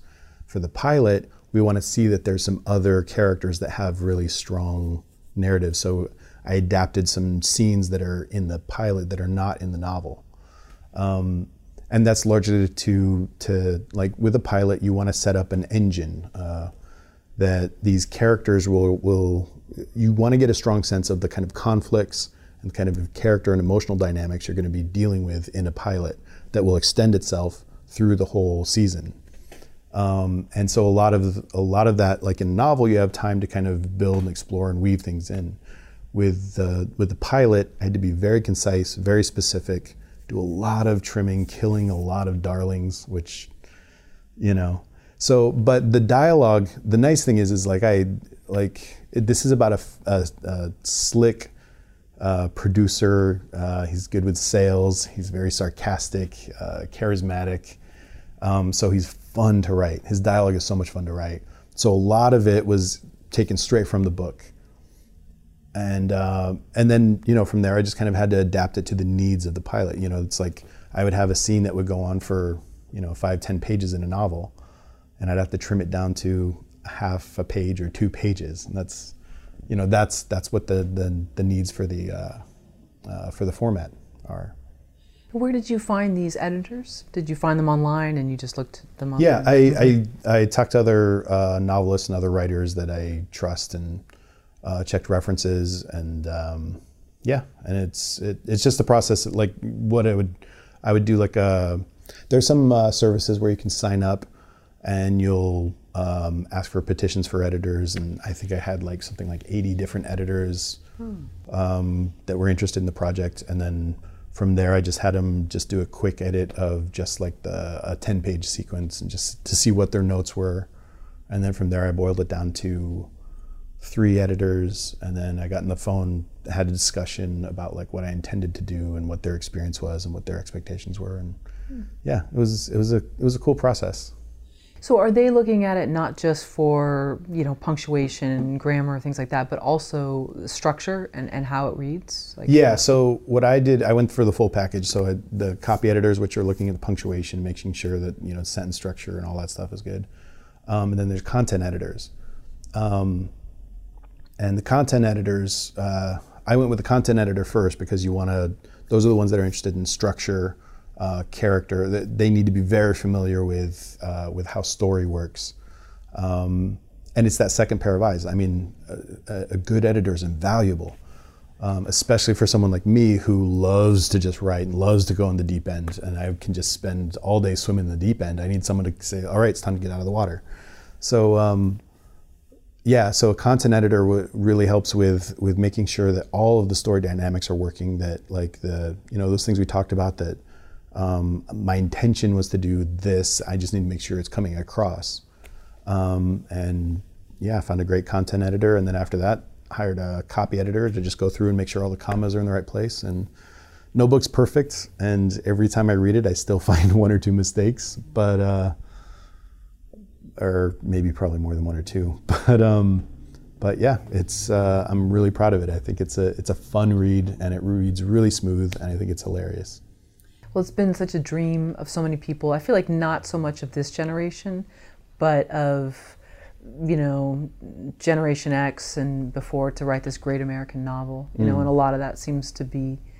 I guess it's not going away, but it seems like less and less because now everybody wants to be a YouTuber or whatever, sort of live this, you know, influencer lifestyle, and and some of that feels like it's gone away a little. No. I don't think so at all. No? I think I think story's never been pow- more powerful. Like, I mean, there's definitely like you know they talk about the democratization of distribution, of publishing, of writing and producing and making films and everything. So, um, I more people are writing, more people are are publishing, putting their stuff out there. It also means that you have a lot more maybe lower quality stuff. Some writers, their their main goal is to put out as much as they can, um, without necessarily spending as much time on the quality, um, which is a strategy. Uh, for me, I'm you know I want to make it as good as I possibly can. So I spent, I mean, I wrote it quickly in four months, but that four months was the product of ten years of preparation beforehand. Oh. Mm-hmm. So you know, I, wrote it in four months, and then spent the next year working with the editor, getting it to a place where we both felt like it was ready to publish. Um, so it's, I, I mean, there's so many writers, uh, and now this is you know like YouTubers and things like that. That's a new, it's a newer phenomenon, but it's great because it's more voices. Um, and I, I still believe that you know people that are putting out good content attract the kind of attention that mer- that merits it. You know, it's it's the the cream always rises to the top, and you know it probably means that there's like a higher ratio of of just total shit that's out there. But um, you know, but ultimately, it's it, it- the, the good stuff still comes through, and you know, it, it can happen naturally or virally. I know distributors are working really hard at trying to market stuff, but you know, if it's shit, it's shit, and if it's not, then it gets some attention. When you finished Profit Margin, did you feel almost sad? Did you feel a depression, like a postpartum Yes. depression we were talking about? Yeah, like Yeah. your baby's out there and graduated and Well, the first thing that happened is I fucking hated it Oh, because I finished it and I was like, I just wasted. I've been. I loved this story for so long. I finished it and then I was like, that's all it was. I've, uh, it's something personal. Every project, as soon as I finish it, mm-hmm. I got to get away from it because I'm like sick of it. right. And I think like, oh, that's all it was, because it's you know in your mind you build it up and it's it's going to do all these different things. So the I did the you know the right thing is I got away from it and I just put it away. And then a couple months later I went back and I'm like, all right, you're a little bit fresh now. Reread it. There's a lot of good stuff. And so you know started the rewrites and stuff like that, and then took it through a few different rewrite, rewrites and then got it to the editor shortly after that. Um, but yeah, like you know, you you begin to develop a relationship with the characters, and the more effort and energy you put into the story, the more it means to you. So you know, like Tommy Knox, he's a fun character, right?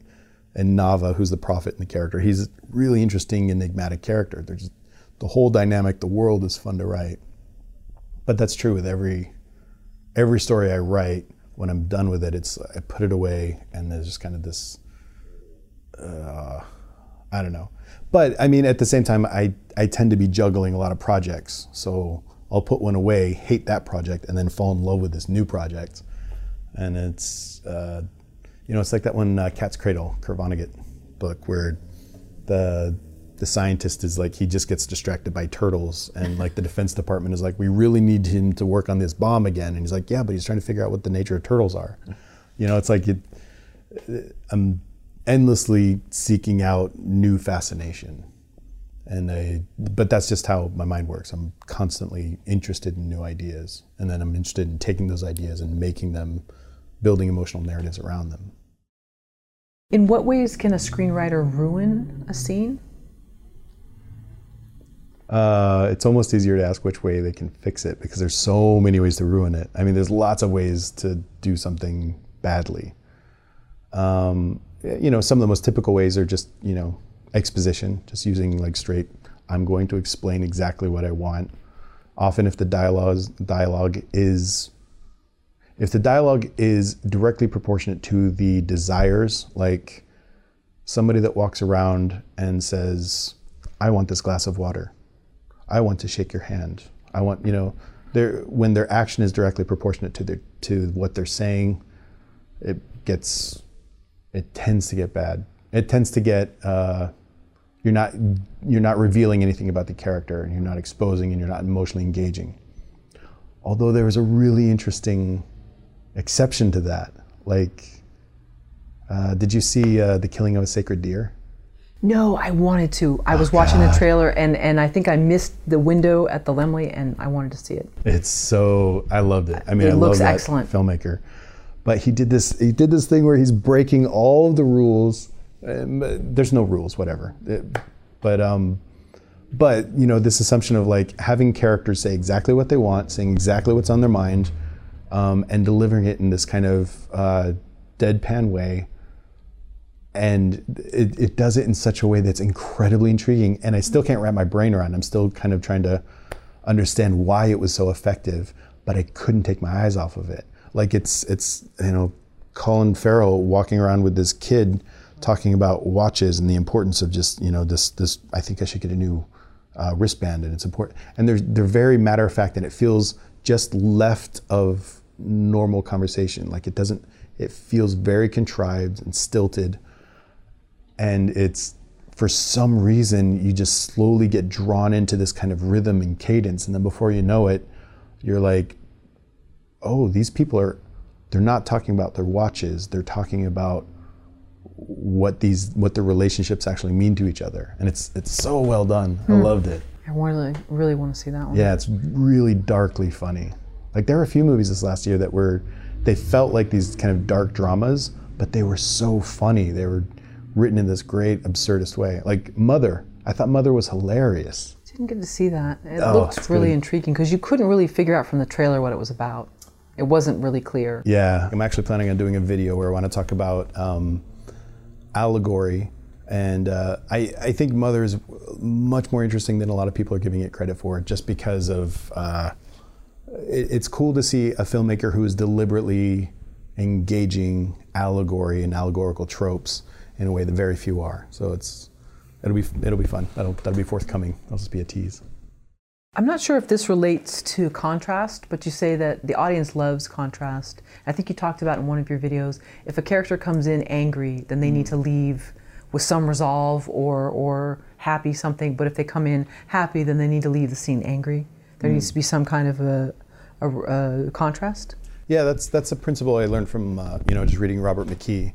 Um, basically, the the idea is that a scene turns on the emotional state of of the character or characters, um, and basically the idea is that by by contrast, the whole point of a story is to get us to engage emotionally. So what when we're tracking something, you know, the the logic should be as it should be as logical as it needs to be so that we can emotionally invest in something. So something needs to be logical if it within the con- confines of the world, um, just enough so that we can care about what they care. Because what we really are interested in is what is the emotional state of these characters.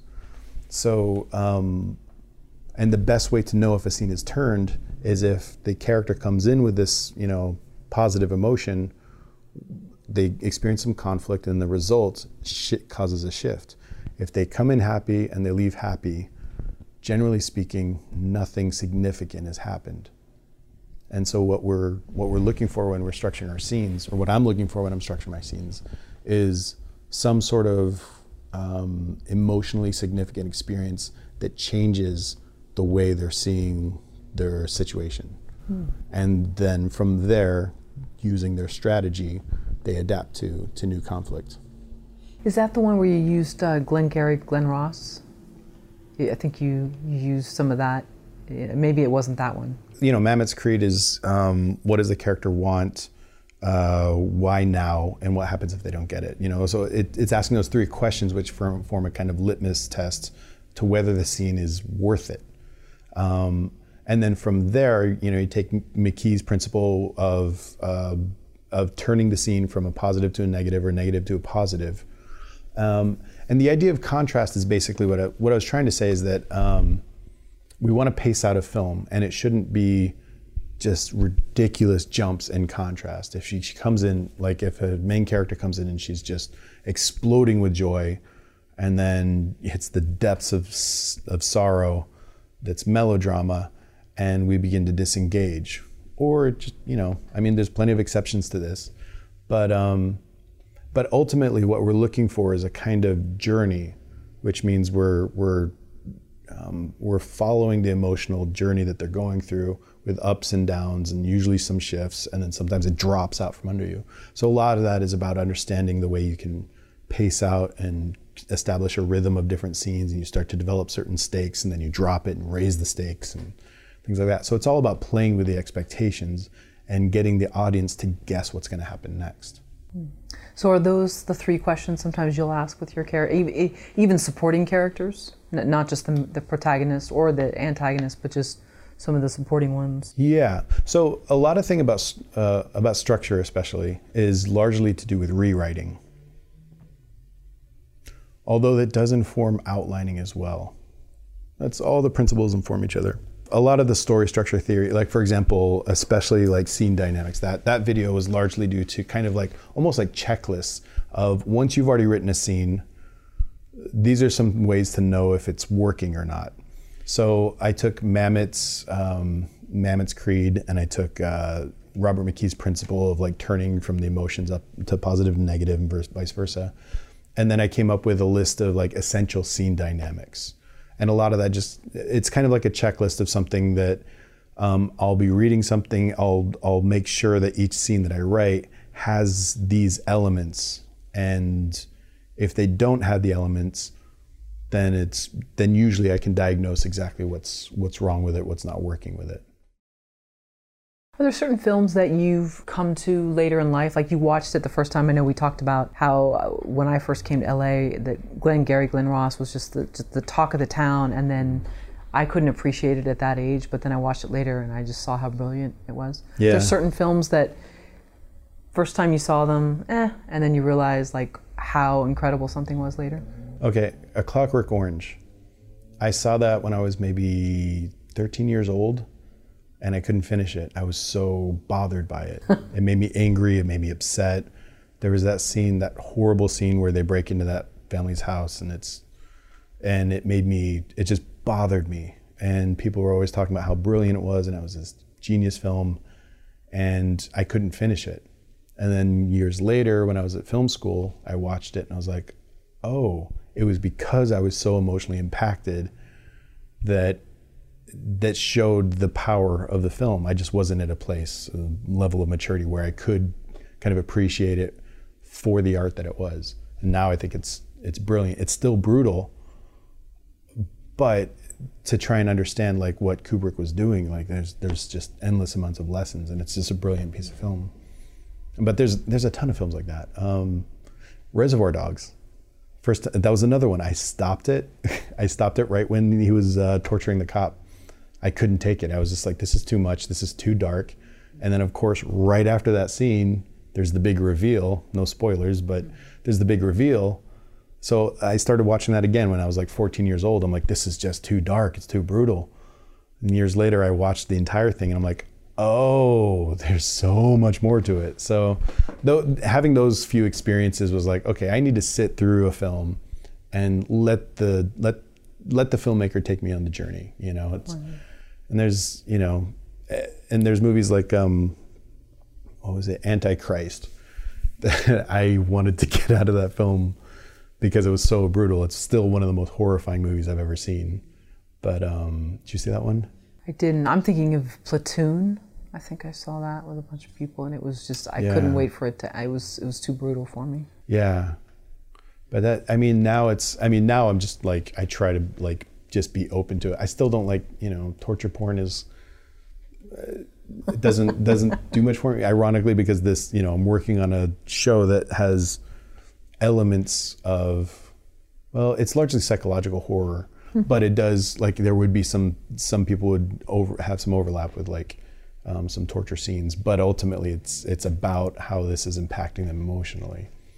Um, but yeah, a lot of that is about you know you don't have to sit and sit through anything. You don't have to go experience art. It's just the more you do, the more rewarding it is to you. I know you're a fan of Joseph Campbell, The Hero's Journey, Yeah. and uh, most people are. I, there, there's not really any criticism of him, is there? Or? Well, I think um, like I learned so much from Joseph Campbell. I like I discovered him pretty young. I was like maybe 16 or 17 when I started reading him, and I was you know amazed by it. And of course, the thing that was nice about him was he was kind of a foray into Jung and like you know the theory of archetypes and things like that. So it was you know it's it well well Campbell's dense. You know it's it's a totally different thing to delve into Jung and Freud and all those things. Um, and what I part of the issue, like I know that, like for example, the hero and the hero's journey, and people regard the hero as like one of the the central um, archetypes of the character.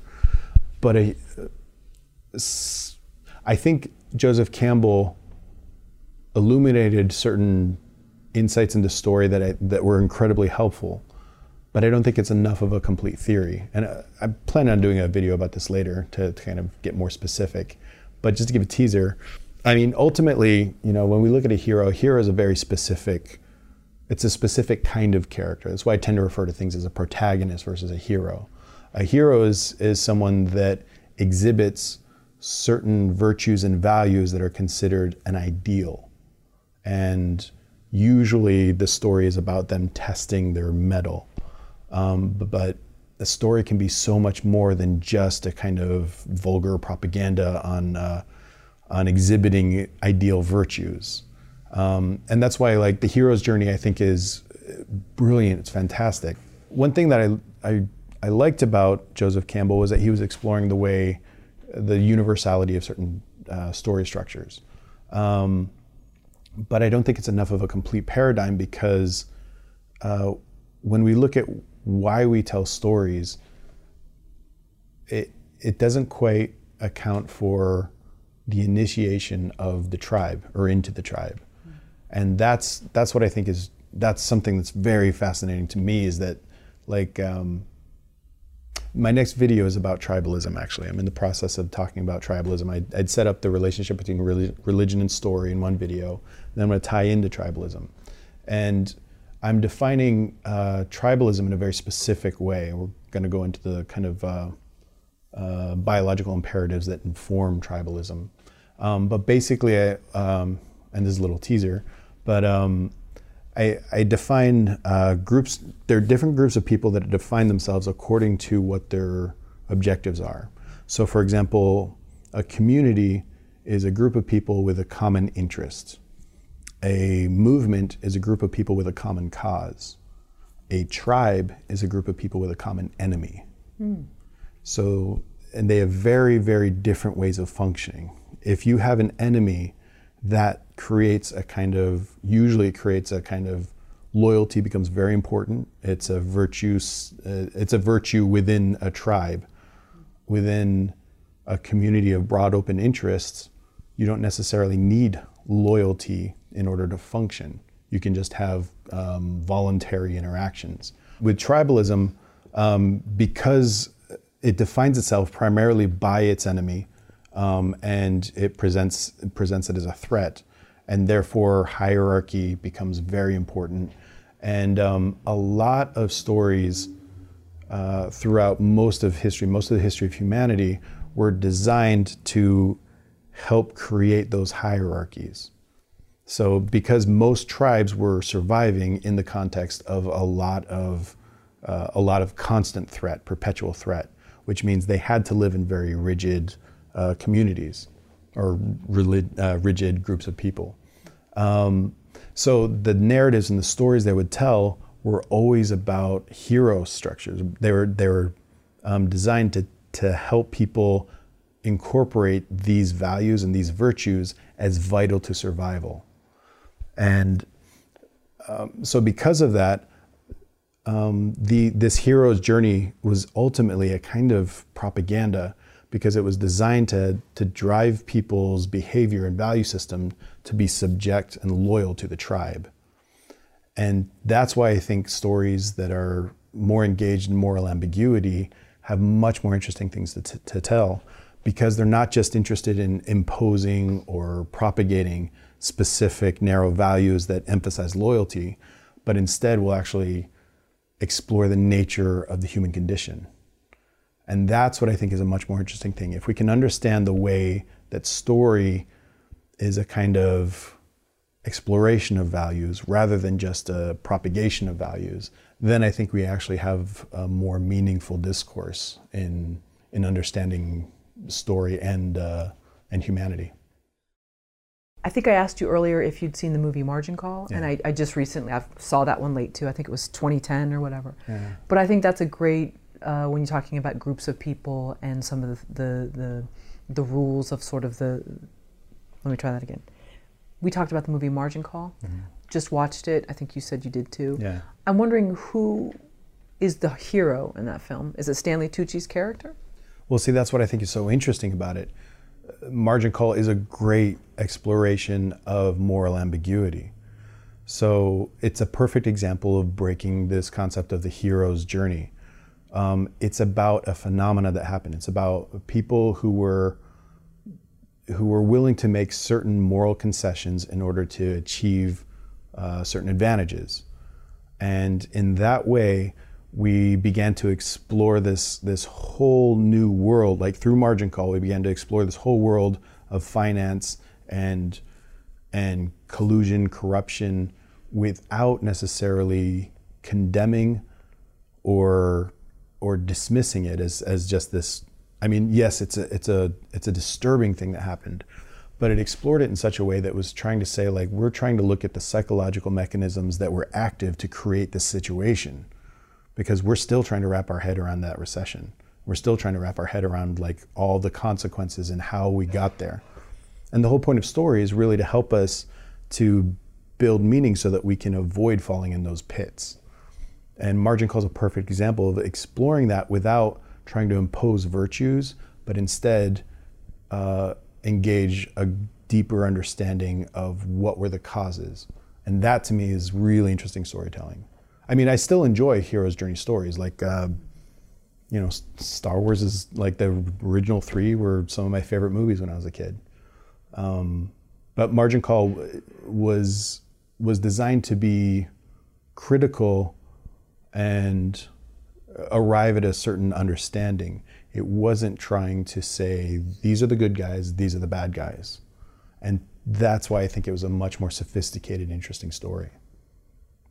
Yeah, that was a brilliant um, film, and it was done, I think, with very few crew members. And yeah, I think I was hearing that maybe there were so few crew members that people were, when they saw some of the talent in the film, like it was such a, an open set that it was hard to keep onlookers away because there wow. was not it was not a lot of security. It was just oh, like such a small um, production. Yeah, super um, contained. But with with the so you would say though that maybe Stanley Tucci's character in Margin Call wasn't the hero, but he was the protagonist, obviously. What yeah, I mean, okay. uh, he was definitely somebody that represented um, a certain moral that we aspire to, mm-hmm. And it's kind of it, there is the the kind of implication of like if we had just had his, but I mean, he was somebody that wasn't able to to prevent it either, you know. Right. So it's like. Mm-hmm he's somebody that's that's behaving nobly and with integrity, and several characters were, but um, but ultimately it wasn't it wasn't just this simple. Um, this is how to behave to solve this problem. Mm-hmm. It's an exploration of like what are the psychological dynamics, which is to me that's so much more interesting.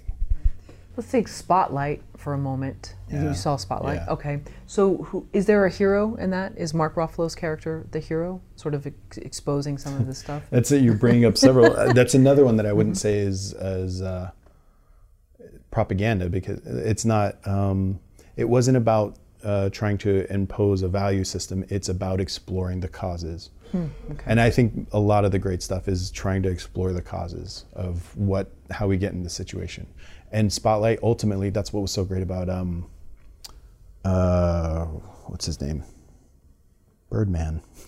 Oh right, uh-huh, with Michael Keaton. Yeah, mm-hmm. that's what was so great about Michael Keaton's character. Right. Was they had that moment where he was, um, where he realized that he was the one that closed down the story. Like, he realized that he was contributing to some of the cover up. Mm-hmm. Not because he was deliberately corrupted or colluding. But that's what the story is about, is about the fact that we're not looking in the right direction when it comes to certain things that are harming us. Mm-hmm. And it asks the question, why are we looking past all these things? Why aren't we seeing these predatory behaviors for what they are?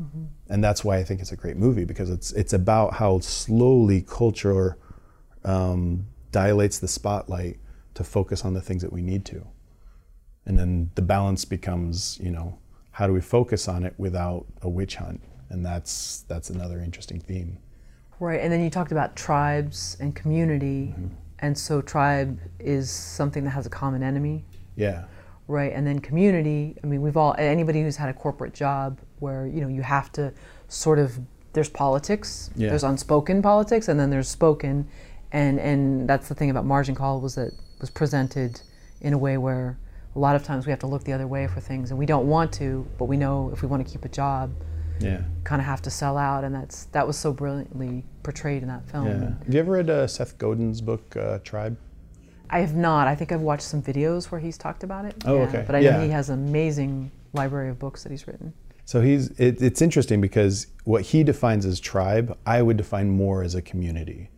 hmm. um, okay. largely because what he's saying is we need tribal leaders we want you to find people that like we, we need people that are passionate, that are interested, that are engaged, um, to take up their mantle and explore things that they're interested in. And that's good. That's all healthy. Um, to me, it becomes tribalism when you introduce an enemy because then immediate because what he's describing is voluntary interactions of passionate people and that's a good healthy thing that's a robust community but with a tribe it turns into um, it turns into this is our enemy. Right. This is how we're, and that's when a lot of the thinking becomes disproportionate. That's when we, we begin to interpret everything as a threat. And it's great at creating loyalties.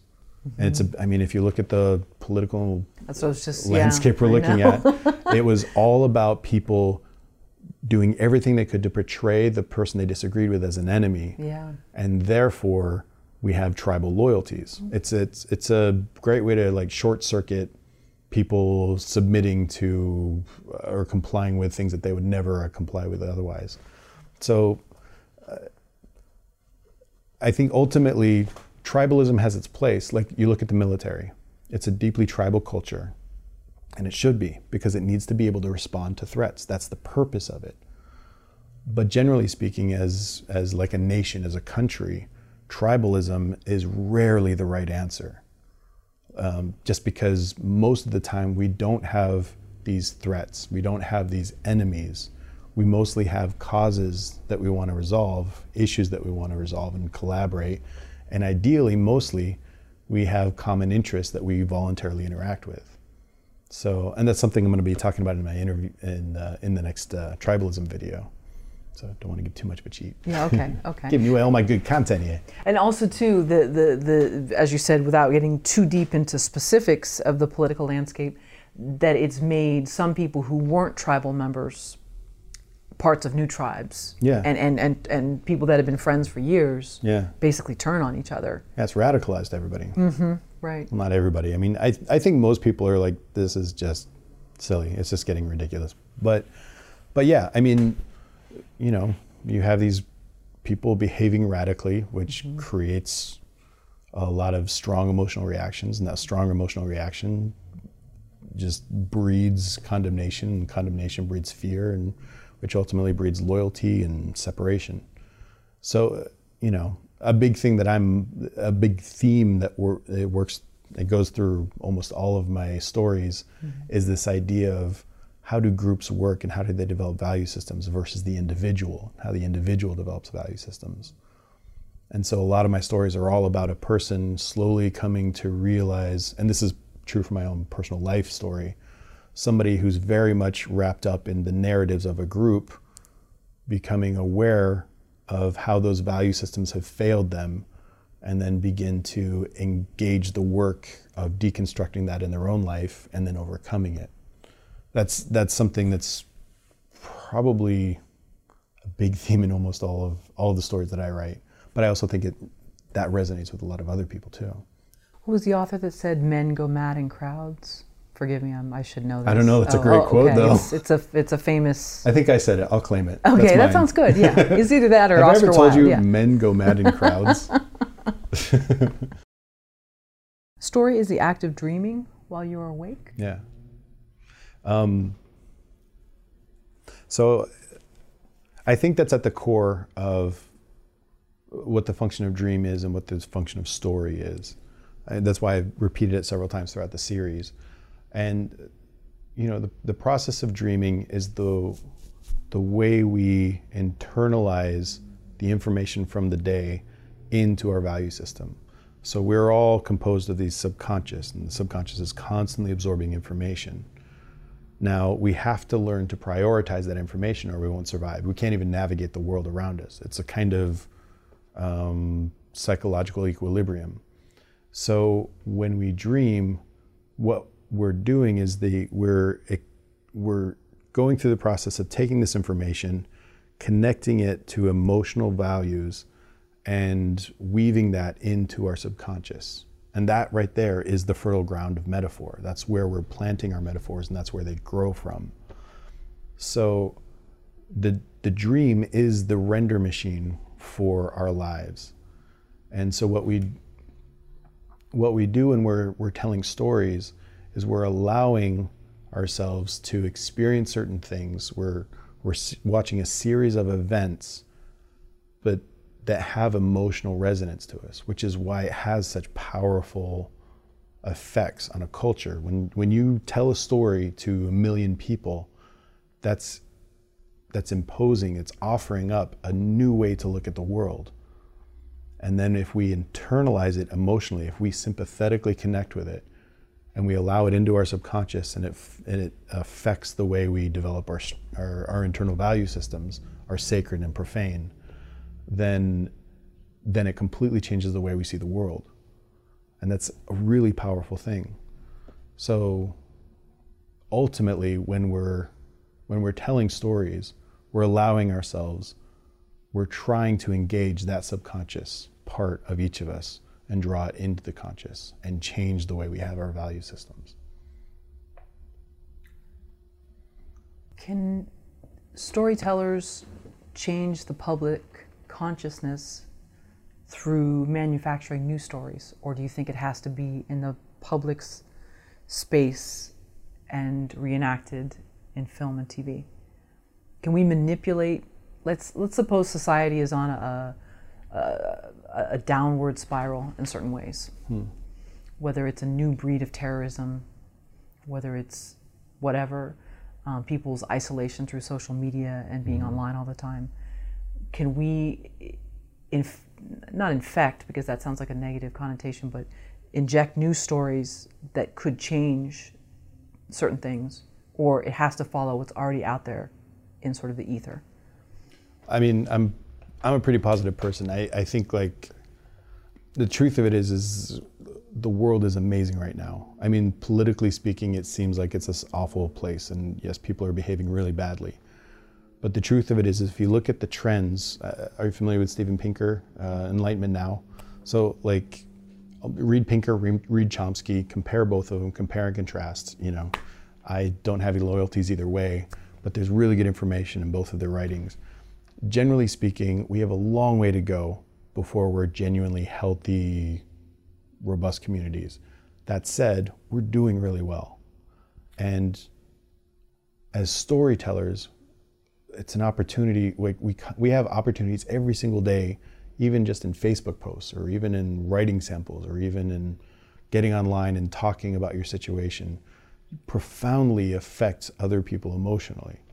So, you know, this is honestly, this is the time where we're inundated with endless amounts of stories. The, the image has never been powerful. It's interesting because like since the internet, you know, I remember being asked by um, this one student, like, you know, do you think illustration is dead? Is art dead? Because, you know, it's all online and it's all about film and animation. I'm like, it, the, the image has never been more powerful. Like think a hundred years ago, like how, how difficult it was to share just a printed image. Now you can be constantly producing stuff. Like, you know, when I was a kid, I dreamed of the day where I could just find out uh, about all these artists that were pulling from different stuff or reading all these things, like experiences that I had no access to. I'd have to go to a library or something like that, and I'd have to look through endless amounts of books to kind of find the stuff. Now, go on Instagram or go on Facebook or look at different artists and stuff. And so I think the truth of it is we're in a really good place. People are panicking because they're always panicking. It always feels like the end of the world because we're living on the edge of eternity. Like we're right at the edge, looking over, the, looking over, having no idea what's going to happen tomorrow. That's just the human condition. But the reality is, we're doing really well, and we're learning a lot. And ultimately, as storytellers, as writers, we're doing everything we can to generate new metaphors to help us to go into the dark night. God, that sounded corny. But I see what you're saying. I mean, because not only that is the preservation of images. Because, like, sure. for me, I wanted to look up uh, an old shopping mall that was in the Bay Area that I used to go to as a teenager, and I think it had been demolished. It was there. It was part of the, the malls of the 80s huh. that were, and I didn't realize there was an entire Pinterest group dedicated to, or, you know, page. Oh, wow. So, and I could relive these memories that would be long lost because it brought out, oh, I remember this spot. I remember going to this Sears. I remember all these different things. All of that, people had preserved them. They had put them up. Someone had a blog about, you know, and, and all of that. So in, in some sense, that's great because some of that would be lost. Yeah. You know, and, uh, but yeah, I, I mean, I'm not trying to paint it in such a dark way, but I just wonder. You're so pessimistic. Can, well, sorry, we're I'm just, just kidding. How can we? Can we? How can we manipulate things in a good way, not not spin yeah. things in a bad way where I'm, I'm going to skip you know current news events where stuff could be spun to make you think a certain way, but what if we were able to spin things almost like "Thank you for smoking," Hmm. but in a great way, not not. And I realize it's about I free mean, that will. is that that is that's largely what rhetoric is. Rhetoric is about presenting information in a way that persuades people to comply with you. Um, but I, you know, to me, what really great art is, and what we what everybody decides what they want to do with their art and what they want to do with with their stories. And I don't think people should be telling other people what to write or what not to write. You, you get to decide how you're going to engage the market, and the market gets to decide whether you're relevant or not. But um, but ultimately, the stories that are you know asking important questions, that are challenging important questions, I believe you know bringing truth, challenging uh, existing beliefs, challenging values, um, is one of the most powerful things we can do. Um, and it, and we can do that through entertainment. Entertainment is the way that we engage other people's minds, and by by exploring stories that challenge us, that excite us, that inspire us, then we find. I think ultimately, then we find a more healthy way of looking at the world because you know one of the biggest battles we have in humanity is to overcome our own biases and i think story is the perfect mechanism to do that but you know and it really just comes down to everybody just following your passions. You know campbell describes it as following your bliss. I'm more interested in finding my fascination and following the fascination. When people talk about writer's block and stuff like that a lot of that is about like you know letting the the metaphor bake long enough so it's ready. But part of that also is keying into your fascination. Like what is it that fascinates you about um, a, a hitman or a serial killer or a, uh, you know a woman that's uh, leading a march or something like that. Like that's those those or some sort of historical experience. Once you engage the fascination then if you're being completely honest with yourself you're going to find a way to tell the story that, that's meaningful to you